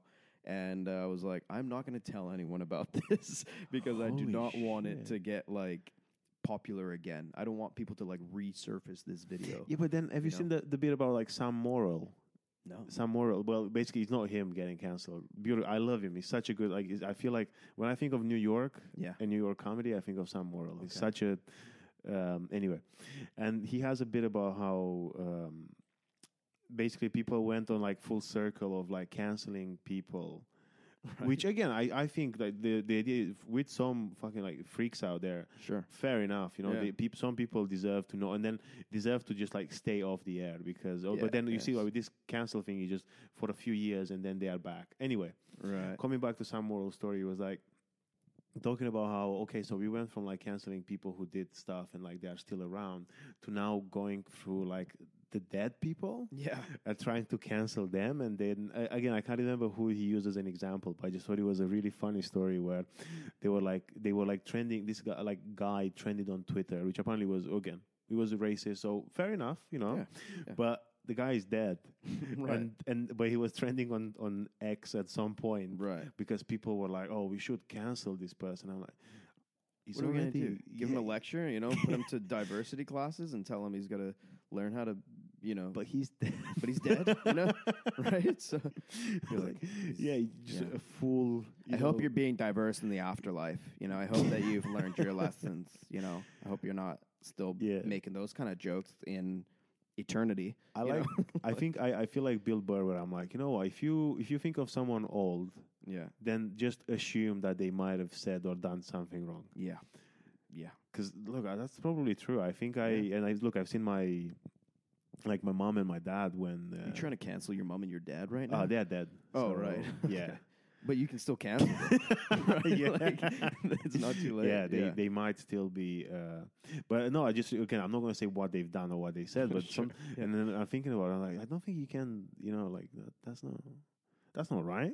Yeah. And then, and for a, for a very long time, because again, that's uh one of my uh, my uh, therapists told me about. It Yeah. was because I was like, you know, you can hate and love someone, and you can hate things that someone do or said or whatever, but then you can still love the person. yeah, Because I was like, oh, I, I think for especially with my dad for a while, I was like, is he just like a, a terrible? Like, am I loving like a, a bad person? And it was like, no, he was just you know, again, he did some bad things, but you, Sure. Uh, you still are, you you whatever feelings you have are very valid, and you Yeah. can both hate and love something. And I was like, oh yeah, fuck, that's so true. But yeah, that Yeah. thing with with Bill Bill Burr it was incredible when he was just like, you know what, just assume that they they said something wrong, and that's well, it. Yeah, and I I was like, think yeah. Yeah, and I, well, and this is the thing, right? Is that like it's it's so weird to me when we go back and judge like a TV show or a person or whatever based on like the standards we have of 2024 and be like here's our standards Yeah. now and then we're going to judge someone who did something in the 90s you know and and expect that they knew where society was going to be thinking in 2024 and you know what? In 2024 we're going to say stuff that you know in 2034 or 44 people are going to look back and be like i can't believe you said that in 2024 how dare you you know? And it's like we think it's fine now right? But we don't know what's going to people are going to find offensive in 10 20 years time you know I think uh, I thought about that the other day as well. With um, you know some some terms that were you are used for even like for Romanians, for example, or like for um, um, like Romanian uh, gypsies from Romania. You know, there were so many terms that again like were on TV, right and like the TV reporter would be like, "This now derogatory term yeah. person has done that. And Yeah. then again you look now at it and you're like oh actually you can't say that word anymore and all, but the, Yeah. the 10, 10 years ago it was fine. Again it's not to say it's morally acceptable. It's just to say that at that time right. those were the norms that like again people were like again like if someone gives you a tv script if you say you, you know you work yeah. um, and he goes like okay that's what you read i guess or like that's what. You, you're not going to question the you know the validity of that i guess. But again it's it's a big it's a big whole thing. I, I don't i can't remember where we started. But anyway yeah. um yeah we got we got sidetracked we did get sidetracked that's but that's uh, fine. yeah. Um, but yeah, I just all that all that to to throw that in there in the in the mix of I've got opinions on things, and I never get a an opportunity to talk about them Talk on a podcast. So well you know you you've Yeah. got um yeah just another fun fact before we move on um you've got uh, i think we just broke over a hundred listeners yesterday nice. So yeah, you got the hundred people who are gonna hear, listen to. Hopefully, if they're gonna re-listen. yeah, they should be. But yeah, you you got uh, over hundred people who are gonna hear your opinions that you don't get to speak a lot good, about. Yeah. good, and I hope every single one of them sends me a nasty email trying to cancel me. yeah. What was it, Tyson? at Ty- yeah, Tyson, Yahoo yeah, mail? yeah, yeah, um, yeah, yeah. Tyson sucks at comedy doc, you know, at Gmail. So that's send me a really angry email. no, I'm sure. Again, it, it, it, I wouldn't fault anything that's been said in here. I think it's a, it's a great, great podcast. Very, very friendly so far. Should we Um, talk about 2021? You Yeah, let's talk about talk- 2021. Yeah, man. Crazy year. Um, so as I mentioned, I I was uh, I was uh, I, I used to be used to be married um, actually, and um, we split up in 2021. But before that, um, a whole kind of series of like n- negative events had kind of happened. Um, and there's a whole bunch of things just on my plate in that year, and I just you know, I got to a point where I was like, I don't want to live anymore, and um, so yeah, it and it it didn't just happen overnight, but it was you know, you get enough things kind of pile up on your plate, and you're just like, I I, I can't like I'm not coping, you know, I'm not like really you know living here, and and and I just didn't want to live, so. Uh, yeah, so I actually um, basically was staying with some friends and was meant to help one of them move, and I didn't show up. Um, I left a note for the friends that I was staying with, basically just thanking them for being good friends and saying, hey, you know, hope to see you in the next life kind of thing. But I didn't like specifically make any kind of like threats or comments of like, I'm to do this and here's, you know, I just, I just was like, okay, I don't want to, I don't want to live anymore. And, um, all this, yeah, all this bad stuff. I didn't want to like live to like see all the bad stuff that was going on. And so, um, yeah, so I basically just went walking. You know, I was like a, a weird suicidal Forrest Gump. You know, I uh, he went running, but I I just went walking. I I didn't have the energy. Um, but yeah, basically started in in Canary Wharf, ended up in Southend, um, on the east coast of England, um, over a period of three days. Um, and yeah, basically just decided I was going to follow the river. And, you know, I had a lot of thoughts in that time. I had thoughts that it was a heat wave. So I thought maybe I'll get heat exhaustion or heat stroke and just die that way. Kind of, um, I wasn't eating or drinking. So um, I was like, okay, let the heat take me. But then in the nighttime, it was like freezing cold.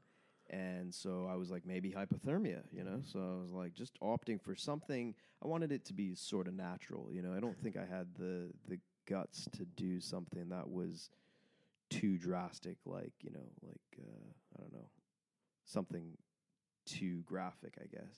So, uh, yeah, so I had all these thoughts of like, you know, maybe a lorry will hit me as it's going by at 100 miles an hour, and I'm walking down. I'm walking down a you know major motorway that's got no pavements. You know, it's not made for pedestrians and stuff like that. And uh, yeah, so the way that I so basically, yeah, I was like sleeping in a field and stuff like that, or not really sleeping, but um, yeah, just was like I just I'm gonna keep walking till I die, basically and hope. And I, you know, you look at like you look at a bridge and you think, well, the bridge isn't high enough. I'll just break my legs, or oh, there's water. I know how to swim, so I probably wouldn't drown, and stuff like that. But um, yeah, so basically, I got to Southend, and it was like two in the morning. I couldn't sleep.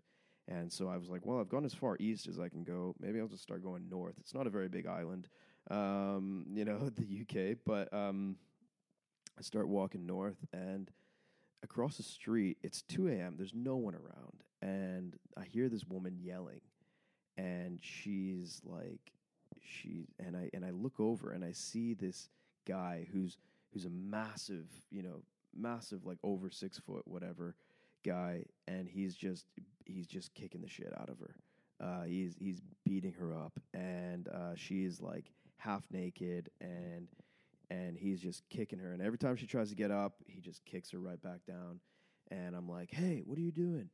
And so I yelled across the street, and he just no notice of me, didn't care. He takes her and he throws her in the in the back seat of his car, um, and he's he's like locked her in the back of his car. And uh, so at this point, I pull my phone out to like phone the police, and um, and I'm and then I'm on the phone with the police, giving them the details of the car and of the guy and and of what's happening and trying to figure out where I am. I have no idea where I am. I'm like uh, I'm in a car park. I'm next to a hotel, whatever. And um, yeah, so I'm like yelling and trying to get hold of the girl in there and being like, "Hey, police are on the way. Like, you need to stop what you're doing in there and stuff." So I eventually get her out of the back seat of the car and uh, get her. And I'm like, "Okay, let's go." She's like, "They took my phone. They threw it." And I'm like, "Don't worry about your phone. We just need to get you away from these guys." So we go and hide behind another car that's like a few cars away, and uh, this massive guy gets out like he's gonna beat me up and try and take her or whatever, and and it was just at that moment that the police showed up and they. Uh, and he starts fighting with them. They have to take him down to the ground. It's like an episode of Cops, you know, or whatever in America. Um, and uh, so they take him down to the ground, and they found drugs in the car and all this kind of stuff. And uh, yeah. So then, um, yeah. So so basically, the police were just like, "Hey, what's your name, your your date of birth, and your address?" And so I gave them my info, and they were like, um, "You know, we've we've spoken to the Met Police. They've reported you as a missing person. Like, are you aware that you're a missing person?" My phone had been off for like three days, so I didn't know I was a missing person. Um, so so yeah, so they basically made me go back to London, and then I got met at the train station and stuff like that. And that was how I got discovered. Was basically by because I think at that time I was just like, this guy can beat me up. He can kick the shit out of me. He can do whatever. You know, he could kill me. That would probably do me a favor. You know, but this poor girl here, she doesn't deserve to be raped or murdered or whatever they're trying to do to her. So, um, so I was like, I can die later, but this girl needs my help right now, and that was how I ended up coming back from my suicide attempt. It wasn't like I had a a, a moment of awakening where I was like, "Oh, I want to live. Uh, I'm so happy." You know, it wasn't. Yeah. It wasn't like that. It was like oh, I just didn't. You know, didn't work this time. I tried and I failed. But yeah, it wasn't like a, a happy kind of like, "Oh, I'm so happy. I want to live now." It was just like, I don't want this girl to Yeah. get kidnapped in front of me. So Shit, I'm the kind of guy I can never just walk past those types of things. You know, I've been in multiple situations like that. That was just this one, but I've been in multiple situations where I've found myself in weird circumstances because I'm like, I can't just walk past this. I have to say something. And I used to volunteer with the police in Canada. I was volunteering with the Mounties there.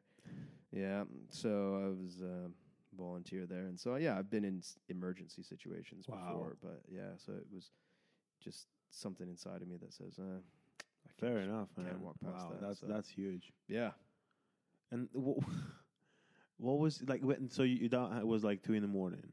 Yep. And then you in the I imagine in the morning you took the first train back to London. first yeah. train back to London, Yeah. and then what what's happened when you were back in London? It's weird, man. It's weird when you come back from a suicide attempt. You know, it's like you don't know what what do you say to people, right? Like like lots of people started coming over to my flat and like you know coming to I was basically under watch for like 24 hours. There always had to be someone in my flat with me. No way. Yeah, because they were just like, well, we don't want him to go missing again. So I think it was like it was probably two or three weeks that like people would like stay overnight in my spare bedroom or like whatever. And uh, so yeah, so people don't want to leave your side when they know that you've just tried. And so, um, but yeah, then it's always like a weird situation, you know, if you go back to work or if you go to public settings that you've been in before and you start seeing people and they're like, hey, like, everything okay? You know, like, uh, and you're like, what do I, what do I talk about? Like, Yeah. yeah. hey, you must have seen the news articles about me going missing and whatever. Wait, so you were on? you- There were news articles. Yeah, yeah. There was some, there was some news articles. There was some social, like, it was all over Facebook, Twitter at that time, still. Twitter, and yeah, because the the Met Police they released like a screenshot of me Yeah. In the of what I was wearing that day. Um, so Wow. they found like a CCTV camera of me, and they they took a photo, and they said, if you've seen this guy, you know, call us. That's and mad. so I was all over. I was I was put, and and it's like then that lives on. You know, like that Yeah. is that's a very public way to try and commit suicide. You know it. And I didn't expect it to go like I didn't think anyone would even notice I was missing. To be honest with you, I thought I would just go missing and, and no one would even notice or care. So the fact that like there was so much like social media and appeals and stuff was very weird for me. First of all, um, and then just yeah, like you come back and you're like, ah, well, uh, yeah, I, I tried and failed, and I'm still here, and now what do I do? You know, and And what? what oh, yeah. What, what? What's that like? yeah, people kind of look at you a bit differently after that, I think, but only for a while, I guess. But um, What's like for you? Like, uh, for example, a month or two later, when you're, you know, thinking, uh, uh, it's Yeah. uh, yeah, it's it's, it's such a, a weird. I mean, yeah, yeah. What what what was it like? Because I know that this thing with like, but I unfortunately every time I think about like, oh, how do people look at at at me or like Yeah. at you or if you share this.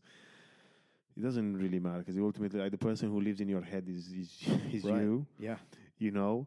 But yeah, I was just the thing is, it's it's it's really uh, just for a bit of context. I think the first time when I kind of thought about um, any like life-ending scenarios, I was I think uh, thirteen or fourteen yeah, you know and then but uh, it it got to the extent where i think uh, a few months ago I, at the beginning of this year i um, i basically i was like sitting on the window of my my flat because i was on, on the third floor and the, the same a part of me was like you know what nobody would give a shit right, but then also the logical part of my brain was like bro it's only third floor and there are lots of like bushes and i thought if i fall and then again break my legs or like break my back yeah. I'm only going to live a more miserable life. And it's not to say people would, but No, you know, it would yeah. be worse than it is Yeah. now.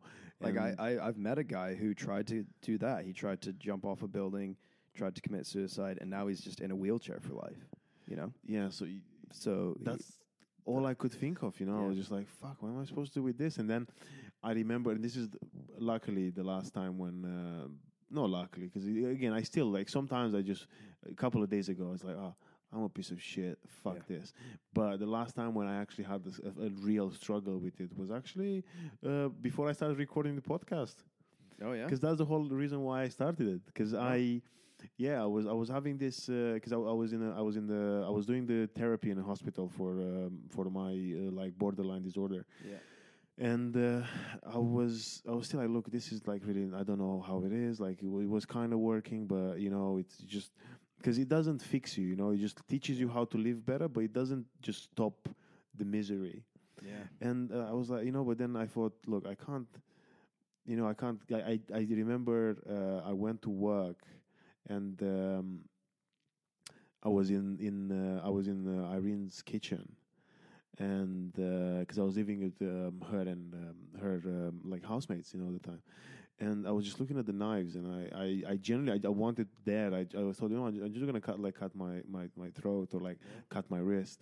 But the reason why I stopped is because I thought they don't deserve to clean the mess because it's like so you know and then I, I i started walking to work and then um i i went i was because i was in walthamstow and i thought you know i would i might just like fall in front of the tube you know because nobody's gonna you know like no nobody even might think that that's what i've done it but then i've noticed that the fucking the tube now it breaks so heavily hmm. and also I think because it's the last stop that I was just like it would I, I was just scared that I wouldn't be quick. Right. Because I was like, I don't want to fall and then have this like fucking train slowly, like, Yeah. you know, breaking. So I was like, fuck, okay, that's not going to work. And then I, I ended up getting in work. And uh, as I was in work, I started. Um, uh, one of my my managers was like, "Are you okay?" And I, was, I just started. I was like, "I just don't want to leave, man." And I started like crying. And Yeah. um, anyway, so yeah, and then, then a few days later, I chatted with one of my mates, and uh, he basically said this thing about,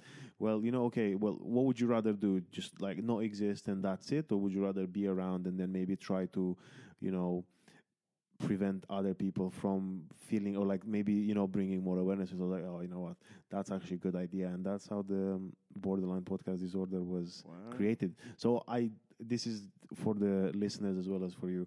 I had no idea about this story. Right. So that when you when you when when I when I found out today, I was like, this is m- mad. And thank you for sharing because I think that's course, um, also a way for people to um, understand a bit more about why you know this podcast is here. But also, thanks for sharing, man. That's that's wild. That is. yeah. This is the real shit, man. I mean, yeah, and I think people don't realize like when you struggle with uh, depression and you get to the suicidal point of depression, because I think you can have depression and not get to suicidal, but it does usually kind of go hand in hand. But um, there's so many things like that where you're thinking, hmm, yeah, okay, the window's not high enough, right? And Yeah. uh, the train's not going fast enough, right? And and so you're like, if I'm going to do it, I want to do it right. Like I want to make sure that I get the job done. Yeah. I don't want to just like get injured. I don't want to break my leg and then have to explain to people, oh, I tried to commit suicide and that's why I broke my leg. You know.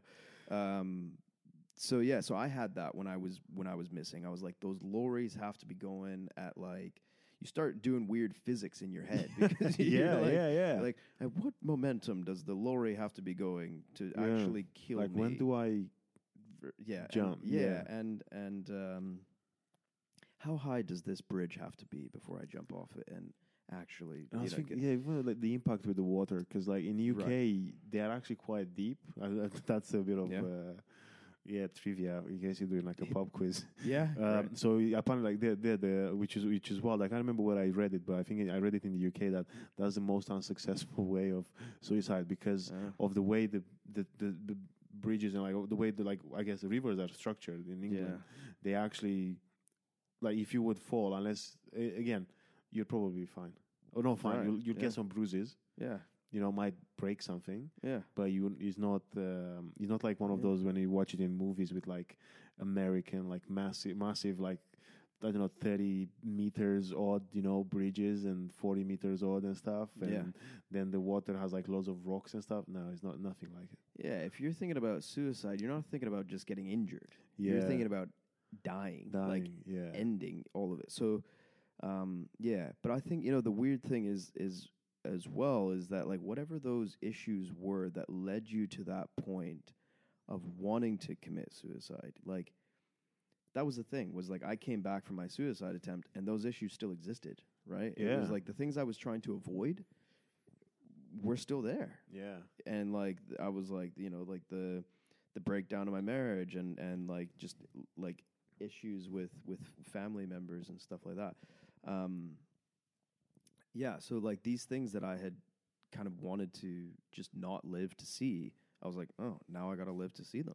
You know. as well as I think, especially because this is actually the first time I'm telling like a wider audience because like I really Yeah. knew about some bits, um, like obviously like some close friends knew about some bits, but I can imagine for you as well like the explanation, Yeah. you know, because you're like, oh, you've been missing for three days. Uh, funny story, Yeah. you know, Yeah. because like you said, now that's another problem on top of your Mm-hmm. original set of problems. Yep. that's wild, man. But- Yeah. Hundred percent. Because it's just like everybody knows that you were missing. yeah, Right? Like at that point, right? It's not something that happened alone in my house. It was like, it was like, yeah, yeah, it was a pretty public thing. So that's also like, yeah. And then how do you, you, you basically just hope that time puts that behind you and Mhm. that that's like enough time passes that maybe you meet people that don't weren't weren't around you know it's like Yeah. uh, yeah i'm like i've got like a lot of people in my life now who wouldn't know that story because yeah, i've never said it to them and they weren't there in 2021 so yeah. you know it's it's a different thing but That's yeah, Yeah. man. I don't know. What's what, what, what, what's it like now? I guess. I mean, I, I know you're doing like loads of exciting, you know, bits with um, with your career. You know, with sure your, your yeah. but then yeah, like, uh, do you have, I guess, like any, um, uh, what's the word? Oh God, do you have any like? What's your coping, I guess, mechanisms? Yeah. Or if for anything that's happening like now or yeah yeah. just uh, heroin um, for a second. I was- all the class A's, you know, Yeah. class A drugs. Um, no, no, I, I, I thankfully, uh, I don't dabble in any drugs. Actually, thankfully, um, and I'm not judging people who do, but I'm just saying I just never got into it. Um, but yeah, you know, I think when you've got when you've got a mind like like what we struggle with, um, your mind is not your friend and that's a that's a song by the National. I love that song. Your mind is not your friend, and uh, but like you are your own worst enemy, and uh, and I think that's what happens. You know, is like it doesn't actually really matter how good my career is going in terms of comedy and acting, and I'm doing all these big things, and I'm starting to get more opportunities. You know, I still at the end of the day think about how much of a piece of shit I am. Yeah, know? same. Yeah. and uh and just like how I'm like single and alone or like you know you start to like y- you know you think oh I'm not good enough. And I think that's the the main words that I probably hear myself say is I'm not good enough. Not a good enough friend not a good enough husband or not a good enough son or not a good enough comedian or whatever it Yeah, could be you know? yeah. and it's like so yeah those are like the the things I would and so it's it's the way I guess it's the way you speak to yourself and um, the things that you hear, you know, where I've had like, and, and so that's why it's weird. Like when I get like criticism, you know, I'm like, man, whatever you criticize me about, I've already criticized myself a Yeah. hundred times before. you know, yeah. you could say anything, and I'm like, yeah, I've heard that before from Yeah. me. You know, yeah, and I- so I heard worse. yeah, exactly. So I'm like, that's you know, it's it's such a weird thing when, yeah, when you get that because you're just like, oh, that's not even the worst thing I've heard myself say, you know.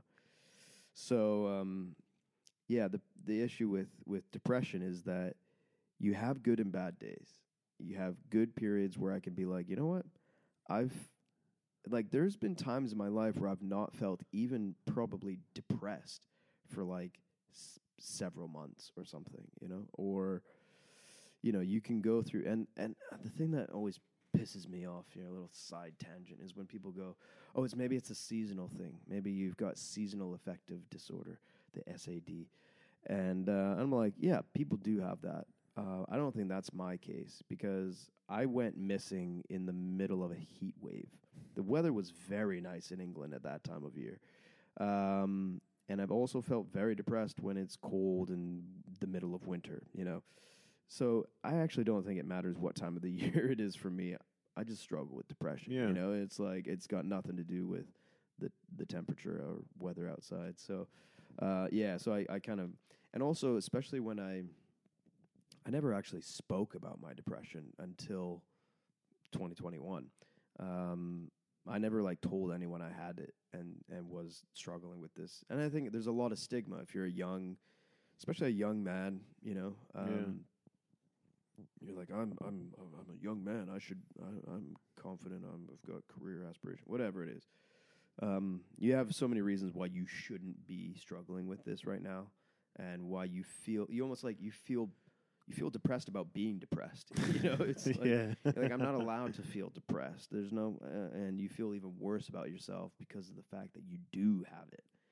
Um, so yeah, so I, I never really spoke about depression until 2021, and that's why now I'm like I'm like yeah, let's talk about comedians who have depression. There's too many comedians who commit suicide or or or die. You know, I mean, look at like i mentioned earlier, Robin Williams. You know, Yeah. like stuff like that. Like there's so many comedians that are that are just Yeah. probably already on the verge on the on, on the edge of it and just don't talk about it. You know? It's yeah, I think it, it, it's it's such an you know it's it's just so big yeah, and comedians and any any kind of person and any kind of like age and I feel like sometimes in that sometimes most of the times I do believe that you know the fact that it's like the elephant in the room, you know, because I you look even when we started talking about it, I was like, oh, I don't know how to like approach this, and because obviously it's not something, um, it's something that you still perhaps you know you- I like now for example I will give uh, like a, again a trigger warning when I when I when I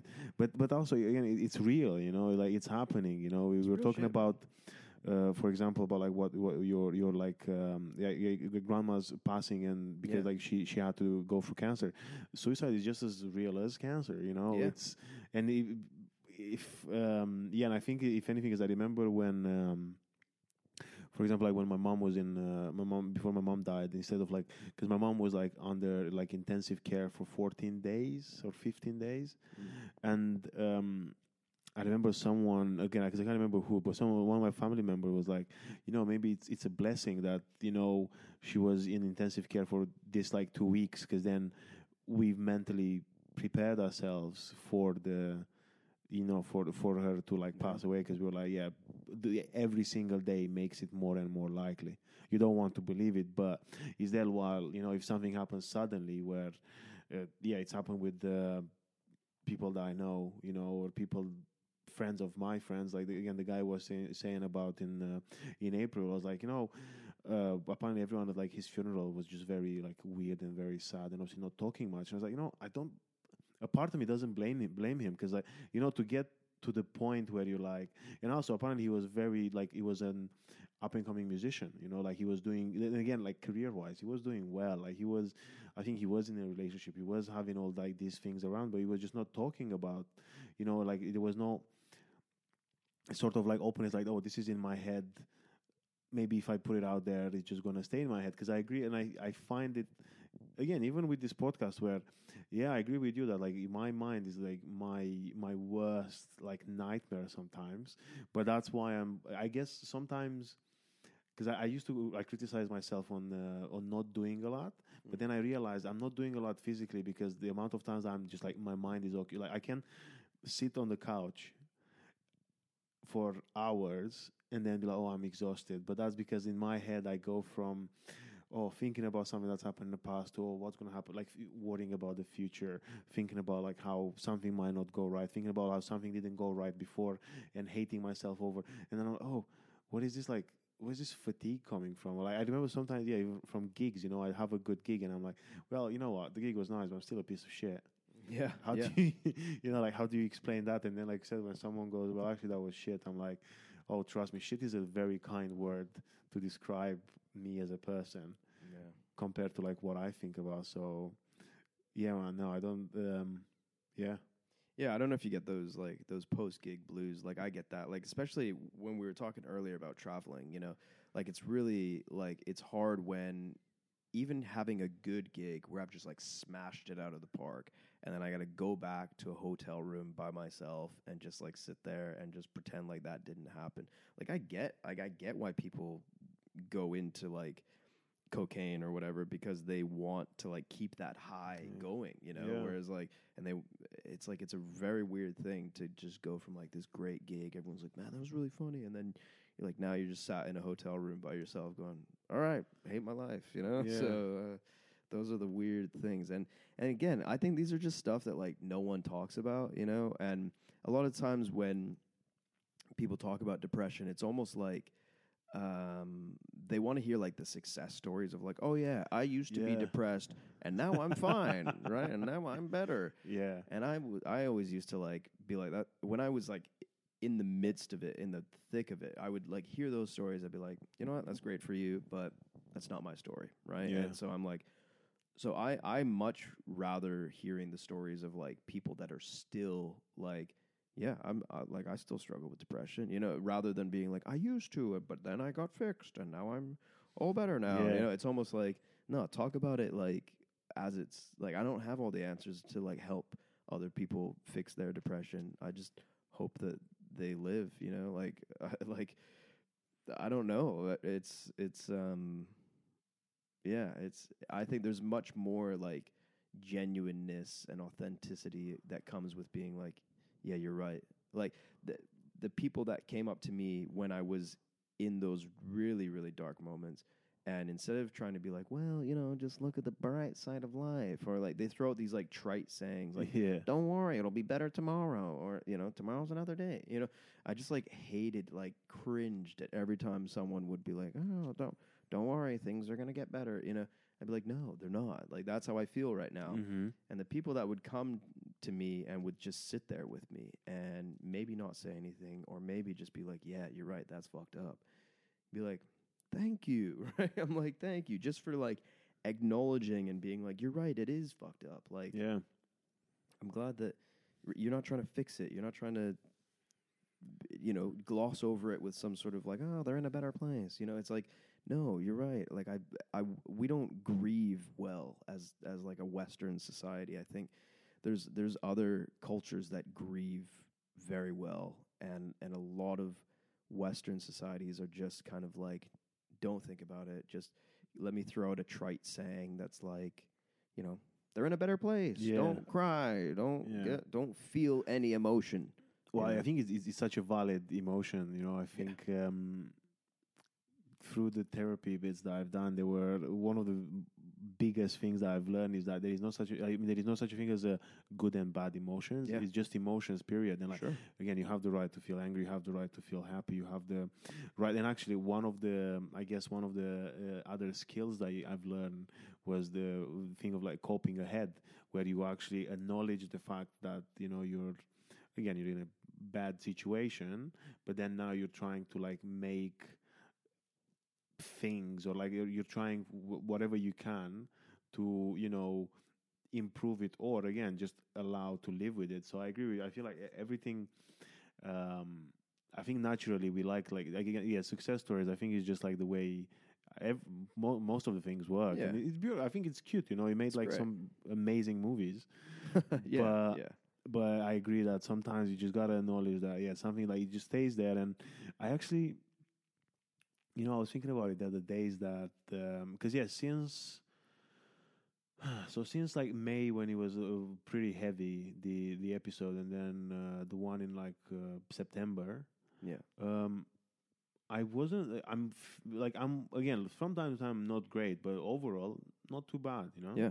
Uh, even though like physically I was I was I was ill, but um, sometimes I, I I had this thing where I'm. This is the first time because actually I used to have episodes back in the day, and I just thought, oh, okay, hopefully this is the last one, and then it comes again, and I'm like, fuck, not again. yeah. And now I'm.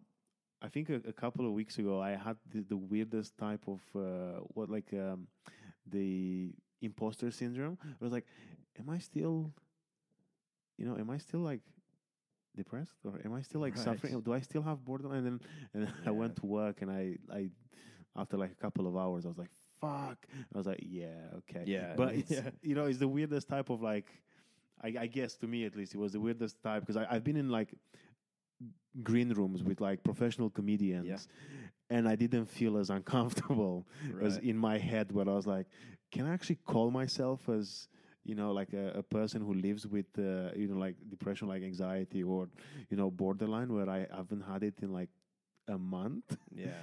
and just the acknowledgement that these things can happen all year around. Any you can again you can wake up or like sometimes I just pick up a plate and I'm like ah I fucking hate everything. Yeah. yeah, literally, man. Yeah. And it's like the moments that you start to think, like, life's going pretty good. I'm doing pretty well. Yeah. And then all of a sudden it hits you and you're like, nope, life's not going pretty good and I'm not doing pretty well. And I think that's that's the thing is like so if, if you like ask me like how you doing like today, I can be like, Yeah, today's fine. Yeah. I don't know if I want to like be depressed tomorrow, you know, like I don't Yeah. know. But like I can tell you like as of on this day that we're recording, I'm like, okay, I'm doing okay today. Today's a good day. But it, when you live with depression, like that is all I can give you. I can't I can't you know, I can say maybe how the past few months have been or the past whatever.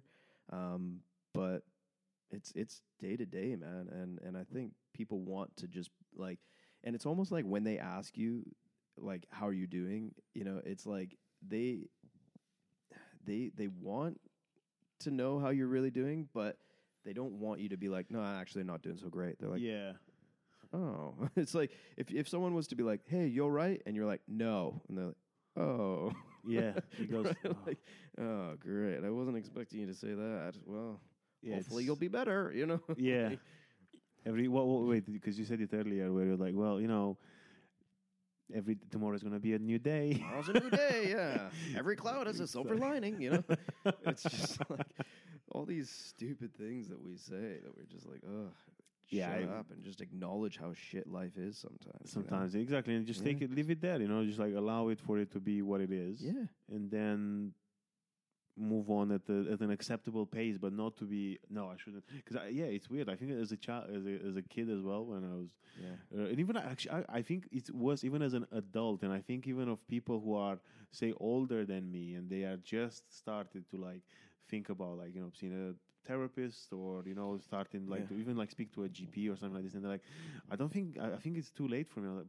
You know, it's. It's not, it doesn't have like a timestamp. You're like, oh, No. I'm in my 20s, I can't be depressed. I'm in my 30s, I can't be depressed. I'm in my 40s, I can't be depressed. And then like, oh, I'm in my 60s, I can't be depressed because I'm almost like getting retired and I'm retired already. Yeah. I've, you know, no, no, no, no. It can, it can happen anytime and just, just accept it. Just, you know, okay, is there something I can do? What can I do? How can I, you know, and I think that's why I was asking you earlier about, like, you know, whether you have like any sort of, you know, uh, support in place where you're like, oh, I guess, you know, I'm, if you whether you're seeing some someone regularly or whether Yeah. like, obviously knowing the resources, you know, like knowing there are people. And I think to you it was like I, hearing it from you, it was such a massive thing where, like, you know, expecting for you to just like vanish and then actually so many people are reaching out and you know being like bombarded you know overwhelmed in some sort of way by the uh Yeah. you know that it's yeah it's incredible it's yeah Yeah. But you still, you know, you still get the thoughts of like, well, where were you when I wasn't suicidal? Yeah. Right? Yeah. Like, where were you when I was doing okay? You know? Yeah. And then those people kind of drop off the map. But yeah, I didn't really answer the kind of coping stuff apart from my fake answer of heroin. Um, but uh, yeah, you know, honestly, like, I think that doing what I love is what is like my therapy right now. So um, I've done therapy. Like a, you know, I, I'm a big advocate. I did I did it for over over a year, and and I and I always like have the guy's number that I can I, like I know I'm like I wouldn't hesitate to send him an email or Yeah. whatever and um, go back to it. So I think it's a it's a it's a matter of like me just being like, well, when does it get to the point that I feel like I need to go back? But um, you know, I remember uh, like I did I did the the the counseling pretty straight for you know like a year straight or whatever it was, and then and then I was like, okay, I want to know what it's like trying to ride the bicycle without the the kind of uh, the braces Support, yeah, support, or- yeah, and um, so I was like, okay, how can you know? Can I see if I can ride? Because they try to give you the tools, right? To be like, here's how you can, can cope, cope, on yeah. your own when Yeah. you're not doing therapy. And so I was like, okay, well, I want to see what my life would look like if I was not in therapy, but was trying to use the tools and um, can I do it? And then there's been times where I've been like, nope, I'm not coping. Um, I'm not coping on my own or with the tools or whatever. So I go back to therapy. I got no problem with that. Um, so I have done that before, um, where I took a break from therapy and went Nice. back. But um, yeah, so currently not not in therapy, but um, always willing to go back. You know, Yeah. it's like always like it's like you're almost like you know. I like the analogy of the GP because Yeah. you go to the GP when you when you're sick, Yeah. and the GP hopefully gives you some tips of what to do yeah. to to be less sick. You know, um, but you know, with physical things, if you've got physically a broken leg, people can see that and they're like, "Oh, okay, that's healing. That's that's um, that looks like it hurts." You see this physical thing with with depression. It's always an internal thing. Nobody else sees it. There's no bruises or anything like that that people can see when you just are in your head, you know. And so when you're saying, when I'm saying what we're saying about, you know, your mind is not your friend and stuff like that, it's like um, nobody else sees that. Depression is an internal thing until you make it external, until you tell someone about it, then it becomes external. It's like, oh, I was the only one up until 2020. I was probably the only one, apart from my partner, who it was just me and her. Those were the only two people in my life who knew that I had depression. Because I would reckon I've struggled with it since my uh, teenage years. Um, but I never told anyone, right? So I struggled, and it was internal. I didn't tell anyone. She didn't tell anyone. It was internal. And then it got to the point where it was like, oh, now it's external. Now I've talked to other people, people I worked with, people I had as friends in social circles, whatever. Obviously, putting it out on a podcast is an external way of being like, hey, there's something happening in my brain and it's not nice. It's not cool. Um, so yeah, so I tried to really just dive headfirst into the comedy and um, into the acting and and just trying to do these things that it's like you said before. You know, it's like I do it because it makes me happy. You know, and uh, if it gets to a point where it's not making me happy anymore, then there's no point doing it. You know. Yeah. Um, so yeah, so it's like the same with jokes, right? You're like, if I'm not happy with this joke, I'm not going to keep telling Keep this joke. joke. Yeah. Um, and it's the same with anything. So I think that was why I knew I knew I needed to leave that that homeless charity because it got to a point where it was just so toxic and it was Yeah. Actually quite a huge cause of my stress and I had to take a lot of time off work. I got signed off from my GP because of the work related stress of going Yeah. through that whole disciplinary hearing of like, hey, we're going to fire you and deport you for being a comedian. Like that definitely was a contributing factor to my depression. Like Yeah. I can't deny that. So um, I was like, yeah, I've got. Uh, so I had to take time off work because I was like, I can't just go into work and pretend like Yeah, people it's- don't want to get rid of me, you know. So yeah, Yeah. yeah, it was uh, a lot of things like that. So I just you know try and find. And I always hate when people just say, "Well, just speak out about it." You know, if you're struggling, just talk to someone. You're like, when I'm struggling, that's the last thing I want to do is talk Yeah. to someone. You know, like uh, people are always like, I've got I've got people that are just like, yeah, just text me if you ever need me. And then it gets to the point, like I remember one time I was like feeling pretty low, and it was like ten o'clock at night, and the first person who I could, or some of the only people I could think of to to text were like people that were like, um, you know, parents of kids and stuff like that. And I was like, well, it's ten o'clock. This guy's probably put his kids to bed. You know, he's probably like he doesn't want to get a text from me right now saying I'm suicidal at this time of night. You know, so there's like it's not a convenient time for me to be suicidal right now. so uh, I always like yeah. So I never reached out. I never would text the people that would tell me like just reach out because I was like, well, you you, you don't need a text from me right now saying I want to kill myself. You know. Yeah. That's wild. Yeah, I, mean, I, I, I, I've, you know, in, in, um, there are some similar similarities. I, I've seen, I, I've done that before, where I was like, uh, maybe not now. Maybe I'll, I'll reach out tomorrow. You know, and I'll uh, just Might uh, not be there tomorrow. yeah, I know. But I, I, Yeah. I, sometimes I think I actually uh, I did it once to to one of my uh, close friends where I was like, ah, funny thought I had last night. But I'll, actually, I, however, once I did message. I think it was in November last year, last the year just gone. No, sorry, two years ago. Um, I uh, I texted one of my mates. I was like, uh, I think I'm just gonna like jump in front of the first train, Mm. and he just and then he just replies, "Don't." Mm. And I was like, it generally like when I saw that reply, I was like, okay, But you know, in one hand, it was like because for a while I felt very guilty. I was like, "Am I just like attention seeking here?"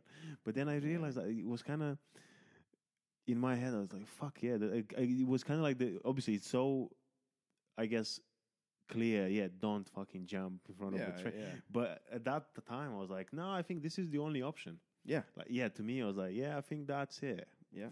And to usually suicide is a last resort. Yeah. right? Like you've only gotten to the point of actually thinking of suicide because you've like like I I'd got to that point where I was like I've done everything else. I've done therapy. I've I've taken medication. I've chatted to people. I've spoken out about it. And Yeah. yet I still want to kill myself. So I was like, what else can I do? You know? And people are always like, there's more you can do. And I was like, nope. what? what else? You know? Yeah. If you've given me four things to do and I've done all four of them, fifth thing is suicide. I remember um, I had because I have like uh, I, I suffer from something called like late insomnia, which is a bit better at the moment, but I don't I don't go to bed as early as I like to. Anyway, Hmm. when I was doing this, um, my I was ch- chatting with a GP, and then she was like, "Are you doing this?" I was like, "Yes." Are you doing this? I was like, "Yes."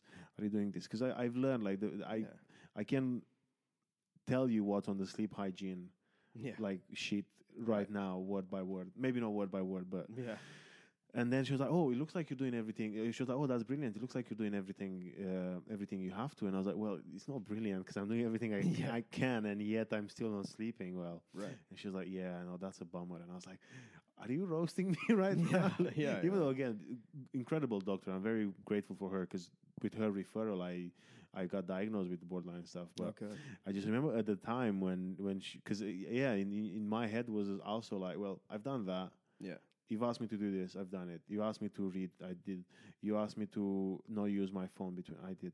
You asked me all these things, and Yeah. yet I'm still, you know, in the same or like I, f- I feel the same way that I felt earlier. Right. Like yeah, that's it. I guess I've you know I've I tried, didn't work. Fuck it. Yeah. But no, sometimes it's. Uh, I read the, there was a book about BPD, and the, the guy was like, "Oh, just give me five minutes." And uh, sometimes I do do that. Do that. You know, sometimes I'm like, you know, let me just give myself five minutes and see if in five minutes I feel just the way I feel now, Hmm. or uh, to the same intensity. Because apparently it's a it's a psychological thing that when like emotions only last like forty seconds or something like that. No way. Yeah, yeah, yeah. I yeah. call Appa- bullshit on that. apparently they, they apparently is the is the after thing that's like dragging along but like the intensity of an emotion only goes up for 40 seconds and then the rationalization and everything comes in the hand and the like it adjusts in, you know it's like a, a spike and Right. it's slowly again with sometimes is more dr- drastic than other times Okay. and um, yeah, because I, I did the I had like the I have the whole book uh, when I was in the hospital. They were like, yeah, look, because Yeah. you have this intensity, and then what do you do? And I, I've noticed sometimes when I'm like again in work or like sometimes when when I'm at the gig and I'm like, oh fuck, I hate my life, Yeah. and then they're like, look, wait. Don't do anything, just wait. And I'm like, fuck, okay. And I, I, I do set up like a two minutes timer on my phone really. and I just do nothing. I'm trying to like just whatever is in my head, just fucking clean it up. Mhm. And then after two minutes, it comes back again. Yeah. I'm like, yeah, it's not like, you know, I, I could have been because I, I can't remember what I was at the, at an open mic. Uh, yeah, I was at the gig actually, which Hmm. was. Uh, but, but yeah, I remember just. I was entering the gig and I wasn't on the sheet, and this guy goes like, "Yeah, you're not performing." tonight." I was like, "No, I'm, I'm, I am performing tonight. That's why I traveled all the way here." and I show, and a part of me was like, just fuck, like I was thinking, you know, I'm just gonna throw my phone. I'm probably gonna go and just like 'cause I didn't want to like hit someone. But I was like, I saw the speaker. I was like, I'm just gonna like punch the speaker Yeah. so that I'm like, you know what? If you fuck my night, fuck everyone else's night, and then I'm Mm. just gonna. And then as I was looking for the email, I could feel like my I could see my hand like shaking, and I thought, oh, okay, let me just stop, and I just stopped scrolling, and I just Mhm. stopped like doing anything, which is weird sometimes because people are, are you okay? And I'm like, yeah, just give me a Mm. minute. And then I was like, okay, fine, and I got the email. I was like, there you go. Right. Right. Yeah. Yeah. Man. Wow. It's that's- wild, that- but- yeah, I've, I haven't heard that before because sometimes those like, and I think that's what's so exhausting is when those emotional states feel like you're like I've been feeling like this for several hours now, and I'm not l- seeing any moment of letting up. You know, those are what is exhausting. You know? It's it's strange because I've been like one of the things that I've I, I try to do is I do um, it's something called like um, describe your emotion.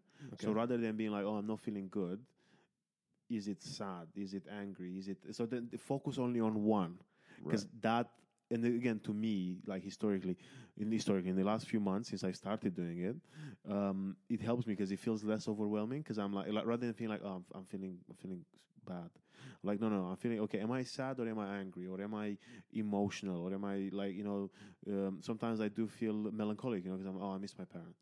Mm. and i'm like okay cool. I'm not feeling bad. I am emotional or i'm not feeling bad. I'm feeling sad or i'm not i'm angry. Yeah, and the amount of times when I realize I'm like, I'm fucking angry, yeah, and then I just focus on that angry, and it makes me less tired because I don't just like you know because I I had like for my first uh, one of my therapists I gave them this analogy of saying that oh I feel like I'm a boxer. And you know, I'm just like dodging, dodging, dodging, dodging, dodging, and at some point, I'm just like, I'm just gonna leave my guard down and gonna let the other guy beat me because I just can't be asked with dodging yeah. that was my yeah, analogy about it. Where I was like, that's how. I feel tired. I was, I'm just constantly fucking tired of this. Right. You know, it's just it's just a constant days, weeks, months where I'm, and I was just like, yeah. Sometimes I just want to like let my guard down. Yeah, And again, somehow because of the because of the I don't know if it's because of these things or you know, and again at times like that's the thing. It's it's not um, it's not a switch. You know, it's not like an on and off. yeah, It's it's like I feel like it's more like a dimmer yeah. you know, where you, c- you can like go really high. And also, like, unfortunately, you can't control it. You just gotta be Right. uh, acknowledge it. And look, I think one of the things that really helped me um, was that I I feel much more comfortable now to ask for because you know people go like, oh if you need five minutes just ask for five minutes. I Yeah. never used to do that. Well, now I'm like actually. I need because I also found out only a, couple, a month ago that I have sensory overload. Oh, So sometimes, yeah, like when the environment is like a bit too hectic and it's uh, like too many things happening at once, right. it can like trigger me. Yeah, And um, I I sometimes go, look, I need I need five minutes, and I just lock myself in a changing room wow. at work, for example, Yeah, and I just sit there. And this idea of oh no, I gotta just let it, you know, just either power through or anything. I'm like, no, I just gotta. I guess like you know, you're saying in a weirder way. I'm gonna say now, but like said, you know, enjoy, accept the moment sure. accept the yeah. sadness, accept the depression. Just be like, okay, cool, I'm no well, okay. Sitting down helps, and then I go back out, and sometimes even just acknowledge that it's not worked because I'm I go out and I'm like, no, I'm going back in. yeah. this Yeah. kind of stuff. It's really it's really wild, man. But you know what? Thank you so much for um, for doing this, and thank you for for sharing everything of course, that you man. have. Um, hope to see you again in our uh, studio. Is there anything you want to chat about? Anything you want to um, wrap it up basically with, or anything you want to add up to the folks listening? Um. Well, you know, you can you can check me out on uh, at Tyson Comedy on uh, on Instagram. That's probably the best best way to to support uh, to make sure that I can get work as a comedian because apparently that's all that matters. Doesn't matter how funny I am and how many jokes I tell. I just need more Instagram followers. So I, I make funny videos. I post some funny videos. Hope people would like that. So um, that'd be the that would be the, my name. My main plug would be at Tyson Comedy, and then just check out what I'm doing and come support. You know? Yeah, and for anyone living in London, you know, um, try out the comedy nights that um, Tyson's uh, running, organizing, or even just participating in. Do you post often, like your uh, schedule? Or I do, yeah, yeah. I try. I try to let people know where I'm going to be, um, and try to say, "Hey, here's where you could catch me if you want to come." I mean, we literally just said that people don't follow. yeah, on don't social follow. media. Like, well, at least you, you still try. but I still yeah. let people know. Yeah. Um, so there's no excuse. I get so many people that are just like, "Hey, tell me where you're performing," and then I do, and then they don't show up. Oh, But, my yeah, my favorite uh, is um, sometimes I go to. Um, uh, I meet basically people socially, you know, either Yeah. through like uh, my partner or either through work or whatever. yeah, And they're like, "Oh, where are you performing?" And I'm like, "Oh, actually, you know, because actually, I've I've just got an email. I'm I'm booked in Angel for the Monday Raw, but still, for the first time, I'm doing Angel uh, in February, yeah. and um, yeah, and then people are like, "Oh, what, what, what, what, when you doing a gig?" And I'm like, "Oh, actually, as a matter of fact, I'm doing one on this date." And I was like, "Oh, it doesn't work." Any other time, I'm like, "Don't fight this. Don't ask me anymore." yeah, yeah, yeah. You know, because it's so heartbreaking when someone's like, Yeah. "I'd love to come and watch," and I'm, oh, actually, I'm doing this, and then I'm doing this on a Thursday, and I'm doing Yeah. this on. Oh, it doesn't work for me. Man, I was doing like like like anywhere from 10 to 15 gigs a month and people still were just like ah you know uh, yeah yeah, or they would just be like yeah maybe i'll try and make it out to that one and then they don't they don't yeah But yeah okay, well, lovely to have you here. thank you man Thank you for uh, being the first um, person sitting on uh, on the new studio setup. yeah thank you for, definitely um, can i can i put my trousers back on now is that um Uh, let's take a picture first, and then yeah, and then you're fine. good yeah I, I didn't know why you asked me to take those off but i was just here for it you know and yeah, well, thank you. I, I did enjoy uh, the works. Yeah Um, it's great Yeah, thank you. cheers man That's it. Thank you for listening, and uh, hope you're coming back next week. Look after yourselves and stay skillful. Bye for now.